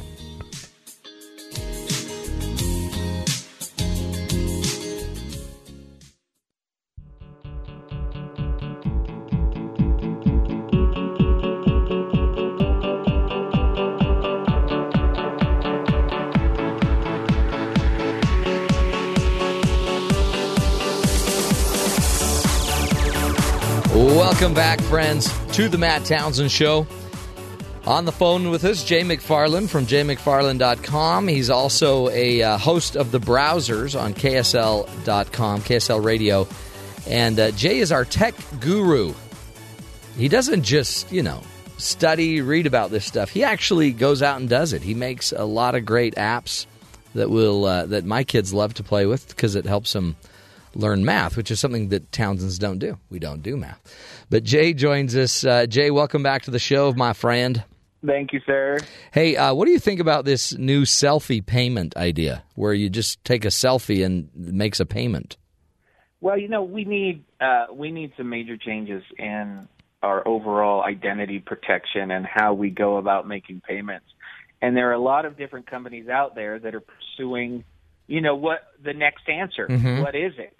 And so we've talked, you know, fingerprints. We've talked. Uh, there's a possible blood. Give your blood. Ew. Something that you know, Every time. my But my wife would die of uh, anemia. Right. Uh, there's also heart rate. Uh, I didn't know each one of us has a very unique, identifiable, Ah. identifiable heart rate, and so you could combine that, for example, with your Apple Watch, and it could know that that is you. So this is actually a Mastercard program. They're going to start experimenting with uh, facial scans at checkout. So you'll be asked to hold up your phone, snap a photo with your own phone Hmm. and then it will use facial recognition to verify who you are. And this is one of the ways that they'll have to Interesting. cut down on fraud. So if somebody steals your account information, they won't. Uh, maybe if they could get a quick picture of you as they steal it, uh, you know, the, the the question is how Yeah. how secure is this? Um, I can tell you right now, like USAA Bank, they've added a facial uh, scan feature into their online banking to verify who you are. Hmm. So these technologies are out there, and we tried to fool the USAA. Um, Yeah. Could you do it? uh, t- no, we could. We you know we took a picture, and their key is that it looks at your face, but you also have to be blinking. So, so we tried like to cut out the eye. Yeah, yeah. See if we could you know do that, and Uh-huh. we're not able to fool. it. Ah, They also they also have uh, voice recognition, so you have to say a phrase. You remember the old uh, was it sneakers that had the my voice is my key? Uh-huh. Remember that? Yeah, From yeah. The movie Sneakers. Yeah. So so that's also on the app. The old voice uh, voice recognition. Well, there's going to be a day that you're just going to have to have like a full medical physical Yeah. every time Yeah. you want to pay for something. You, to- you just give your DNA. yeah, your right? doctor will have to vouch for you. Yeah, instead of your social security number, you do a uh, a DNA scan. and you know, we talked last time we were on the air about this Office of Personnel Management hack, Yeah. where all these people have Oh, lost that's all their crazy. information. The the one the one area, Matt, where we don't see uh, any improvement in trying to protect your identity is within the federal government and the use of social security numbers Oh, and with credit agencies. And that's the biggest area of concern for me. They've got to get to my idea is that they kind of do like what Apple Pay and Google Wallet. Now, when you make a payment, it doesn't transmit your actual card number or information. It generates a one time number. And that number is only good for that transaction, and then it fades away. Hmm. So, so the the vendor never receives Yeah, I like that. actual information. So, in my mind, the credit bureaus need to come up with a way to issue us a one-time uh, code or token when we apply for credit. It's good for one time. It it, it helps the uh, the uh, credit companies, the credit cards or whatever, know who you are and access your credit. But after that, it fades away.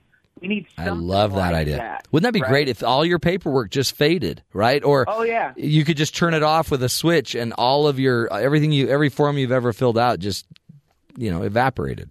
Yeah, that would be nice. You think about all of the different organizations that we trust today. How Oh. many places have Matt Townsend Social Security? Oh? Your geez. birthday. Yeah. You think about it. No, really. And, and and you're trusting all of those to have good security on their servers, to have honest employees. I mean, the amount of trust that we have is we shouldn't be just trusting that everybody's okay. We should be able to shore that up a little bit. It's so true, and especially when you hear the numbers. What was the final number on the the that break in? Um, Oh well, they they started out at four million. You're talking about the office Yeah, yeah. management, and then it jumped to twenty one million. just twenty one million. Yes, yes, I and mean- those are people who now have the, the comfort that somewhere in China there's a database with all of their information. And and here's the the, the really scary thing is, what are you going to do? Change your social? You're going to change Right. your birth date?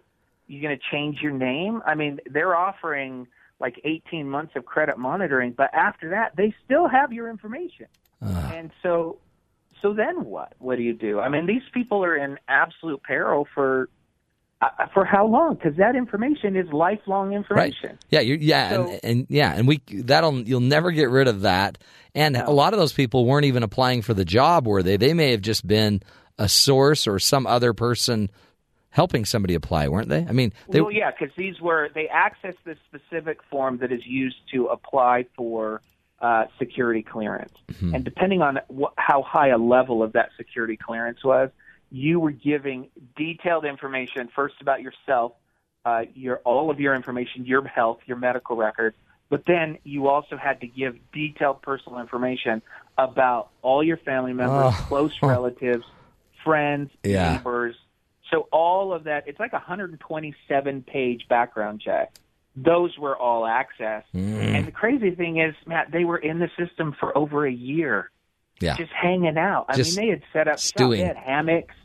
They had like break areas. I mean, they just totally set up shop. Ah, Jay, Jay, Jay, yeah, Jay. Yeah, we got it. comforted. Yeah, no, no, you just ruined my day. But, well, it, but it's honestly, real. The only the only recourse we have is check your statements every single day. Don't fall for those online scams. Don't ever give out your personal information. Yeah. And check your credit on a regular basis. And and just I'm just waiting for the day. I mean, my only my only security is that my credit's so bad that if somebody steals my identity, they're going to start getting billed. That's right. And so maybe that's a good protection. That's it. That should everybody be it. It's kind of like you know where you know whoever has the ball at the end of the game loses, and Yeah. whoever's carrying my debt loses. Sorry, stinker. Yeah. Good so job. That's my new plan. I'm telling everybody, just go out and ruin your credit. That's right. And That's, then you're safe. that's right. Then you're safe. Nobody wants to touch you. Jay McFarland, you're great, my friend. Thanks for being our tech guru. Everybody go check out his website, jaymcfarland.com. Go go look at the apps that he does there and his books, everything he's got there. We'll take a break, my friends. Come back with our good uh, buddies down at BYU Sports Nation. Stick with us. We'll be right back.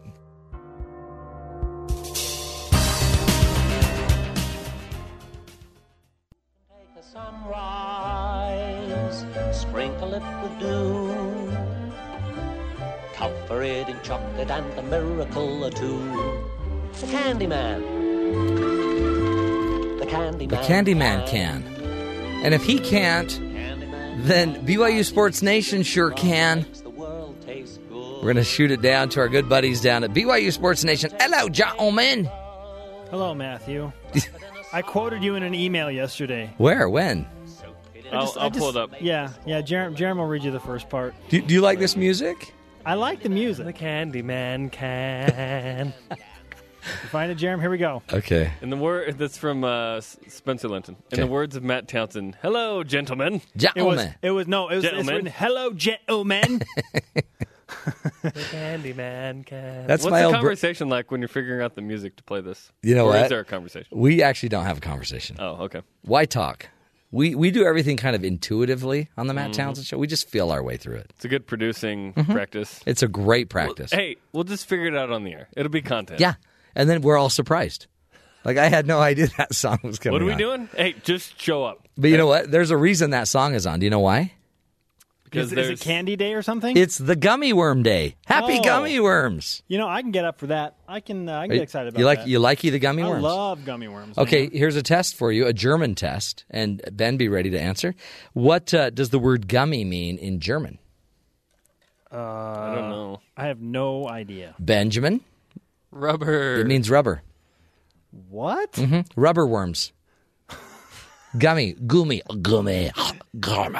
It makes sense. I don't speak German, but I'm pretty sure that was the candyish rubber rubbery quality. Mhm. Yeah. Hey guys, I've got a I've got a gift for you, and it's Do the you late. mean a GIF? I've got no no a real gift. Oh, oh. Yeah, this is really cool. Uh, did you know that coloring books for grown-ups are the new thing? Right now, they're color all the time. They're hot. And what they're doing currently, six of Amazon's top 50 titles are coloring books for adults. Look, Uh-huh. look. If you want to bond with your child, No, no, no, no. This is when the kids go to bed. You pull out the You're coloring just doing book. it on your own. what I'm saying is, if you want to bond with your child, you need to understand the level that they're on. Uh, well, you need you yeah. need to, to work on some coloring books, even when they're in bed. I don't care. Yeah, but is that what you're doing then? You're just you're trying to understand your kid. My kid? kid keeps wanting to watch sports, which is crazy. I'm like, fine, we'll do it. Let's do that, son. We have to. How old's your kid? Two. Yeah. I'm just kidding. She doesn't care about. She could care less. Disney huh? Junior for life. So I'm thinking about getting you guys some coloring books, and I wanted to know which one you want. Do you want the adult coloring book called Stress Relieving Patterns? Uh, do you want the Creative Haven Creative Cats coloring book or the Color Me Happy coloring book? I would like the Color Me Happy coloring Okay. book. Jerem, how about you? Uh huh. You seem like a cat man to me. I'll take a cat one. Whatever. Creative Haven Creative Cats coloring book. I'm going to get you that. Sounds amazing. There's a reason you love Bo Pelini, Jerem. Mm. Yeah. So Nebraska's head coach, Yeah. or the former head coach that they fired, someone made a fake account where it's him holding a cat. Someone's done with this with Bronco Mendenhall, by the way. It's Have they? So during the spring game last year, uh, he ran out of the tunnel with the team holding a cat. That's great. That is great. Way to way to be a part of the game. Because the spring game's boring anyway, Uh-huh. so might as well run out with a cat. That's my. Uh... By the now, way- if Bronco Mendenhall runs out with a baby cougar or something, that would Uh-huh. be awesome. Oh that would be amazing. wow, that would be. You know what would be even cooler if he ran out with an adult male cougar. Nope, that's just dumb. there used to be live cougars prowling the sidelines in the uh, 40s, I believe, at BYU. Yeah, It's true. Is that just because before security noticed him? Yeah, they lived on the south side of campus, Oh, and one day they got out and killed some livestock because this used to be just Yeah, a ton of yeah. farmland. Yeah, that Um, that'll so ruin. They had to put them yeah. down, but uh, Oh, that's sad. live cougars would be awesome because there's some schools that still have live animals. Well, sure. How come they get a longhorn in bulldog, Texas? Longhorn, falcon for Air Force flies in, very cool. You know what they Uh, ought to eagle do? for Auburn. Am I getting violent? But maybe they just need to have the they like need to bring the cougar and the longhorn, put them together on the field, bef- at, you know, before the game, and just we let them that let them in- go to town. We saw that in football form last two years. really? Yeah. How'd that look? Oh, it was glorious. it was great. It was great. Hey, Jerem, is, is Spencer still there? I'm still here. I was just wondering where Spencer went. I'm just enjoying the conversation that you two are having. He's sleepy. I get it. Hey, um, you guys still doing that thing? Uh, that thing at uh, that thing at eleven Eastern. We're actually not. You're not doing the thing today. The oh, we show- are, we, oh, we are doing it. My bad. My bad. You tricksters. what what's on the show today? Oh, it's back and better than ever, Matt. Back and better than ever. The elite Mm-hmm. conversation surrounding BYU's top returning receiver, senior Mitch Mathews. Mm. The Fred Biletnikoff Award watch list was released today. That's the award given to the nation's top receiver. Bolitnikov, Yep. not to be confused with Baryshnikov. Nope. Different. Okay, Biletnikoff greater than Baryshnikov. for sure. Okay, it's given to the best receiver in the country. Mitch Mathews is one of 48 receivers on that list. Not a huge surprise. We anticipated that he would be there after the season that he had, but it just brings up the conversation once again. Is Mitch Mathews an elite receiver? Is he all that? Is he poised for an elite season? Hmm. What even defines an elite season for a BYU receiver? It's a good question too because we've had this discussion. Uh, um, elite among BYU historically or against the field? Yeah, We've that's hard, huh? Those are two different conversations, and we've been having conversations relative to nationally. Is he elite nationally? And I feel no. Spencer feels yes. But either way, it's all just Is elite like top twenty, top ten? it's a we haven't really defined what Okay. what is elite, and I think I think there's some gray area there. But I think we will know after September whether that is yes or no because he's going to play tough opponents. If he has big Yeah. games, he can really help BYU, and he has the capability. And I think I think he can become elite. I just need to see it. Yeah, I like it. That's a great topic. And I hope he does for BYU's sake. Because if he doesn't, if he's not elite in Mhm. September, I, Game I over. think B- BYU comes out with the losing record in those. In Well, right. That, you know what? This is this is this is it. They got they got one month to to prove a lot, don't they? Yeah. It's kind of like us. You know, we have five minutes to prove that we're worth it. Well, the exciting Oh, part about it is they do have that month. They will be on a national Yeah. stage for four weeks in a row. It's cool. So he's got the stage to get noticed nationally. He could get himself drafted after September. Seriously. Come on, do it. And B, d- d- BYU receivers the last 30 years, just a handful of guys have been drafted. That's true. It's not been a strong point. So if Mitch Mathews can uh, add to that, that'd be great. And that's amazing because they're such a passing team for the last isn't, 30 isn't years. that interesting? Yeah. The quarterbacks, yes, there have been some uh, really, really good ones that have come out of BYU and had really high level success in the NFL. Granted, it's been a while since BYU produced one of those guys. But for some reason, not as many receivers. Well, you know what, guys? I'm glad you're on it. That's all I have to say about We're, that. we're here, man. You- our our our boss has never never told us you guys aren't there. No, I know. That's the no. one thing we can say. Hey, we're here. I mean, that which is amazing because every day when we do the show, I still ask if you're still doing it. But your boss is always like, no, you're always doing it. He's like, man, so they- I, I probably just need to listen to your boss. what what are their great qualities? Well, they're they are there. They're there. They're Boy. they're doing the sports content. They are there, even on time, most of the time. man. most of the time. Well, guys, thanks. That's going to be a good show. Have a great show today. And happy Gummy Bear Day. We'll try our darndest. Yeah. And hey, Spence, next time try using your words, pal. But coloring, Speak American. greater love. Anyway, Make okay. me happy. Okay, stop your words. Okay. move on. Have a good show, everybody. Matt. Watch, Yeah, the- Doc. you got to watch and listen to the guys. They'll be up in about five minutes if I can land this plane without a crash. Uh, we always like to end the show talking about the hero of the day. Today's hero is Kansas police officer Mark Engravel. Engravel is his last name. Mark Engravel. After being called on a robbery report, this officer's kindness changed the life of one woman and her family. A Roeland Park police officer reached into his own pocket to help a mother of a six year old who had been caught stealing last week. Officer Mark Engraval was called to Walmart in response to a shoplifter. When Engraval arrived at Walmart, he found Sarah Robinson along with her six children in the parking lot. Three of her children were barefoot. Engraval realized uh, that the $300 uh, in stolen merchandise contained diapers, children's shoes, and baby wipes. Robinson told Engraval that she was homeless and she and her girls were living out of their car and on occasion sharing a rented one bedroom uh, uh, in a stranger's house in Kansas City. She wept as she explained her story. Robinson's husband died a few years back in an accidental drowning, and Engraval uh, looked down at the girls' feet and noticed how dirty they were. He immediately rushed into Walmart, picking up diapers and wipes. He sent Robinson's 16 year old daughter to pick out shoes for her sisters. And after the story went public to the, the Roeland Police Department, ended up receiving more than $6,000 in donations for Robinson and her family. So, Kansas police officer Mark Angervel, uh, congratulations, man. You are the hero of the day. The Matt Townsend Show's hero of the day. Seriously cool.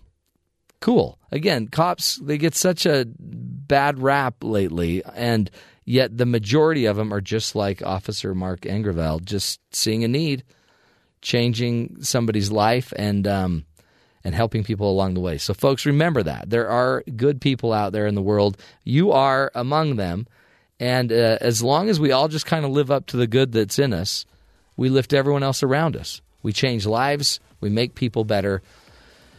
Great, uh, great, great story. We appreciate it, folks. That's the show. Thanks for listening to us. Remember, we can't do the show without you. We'll be back tomorrow. More ideas, more tools. So pass it on. Go pass the podcast on, and or um, just get back here tomorrow. We'll do this again. Until then, take care of yourself and make it a great one.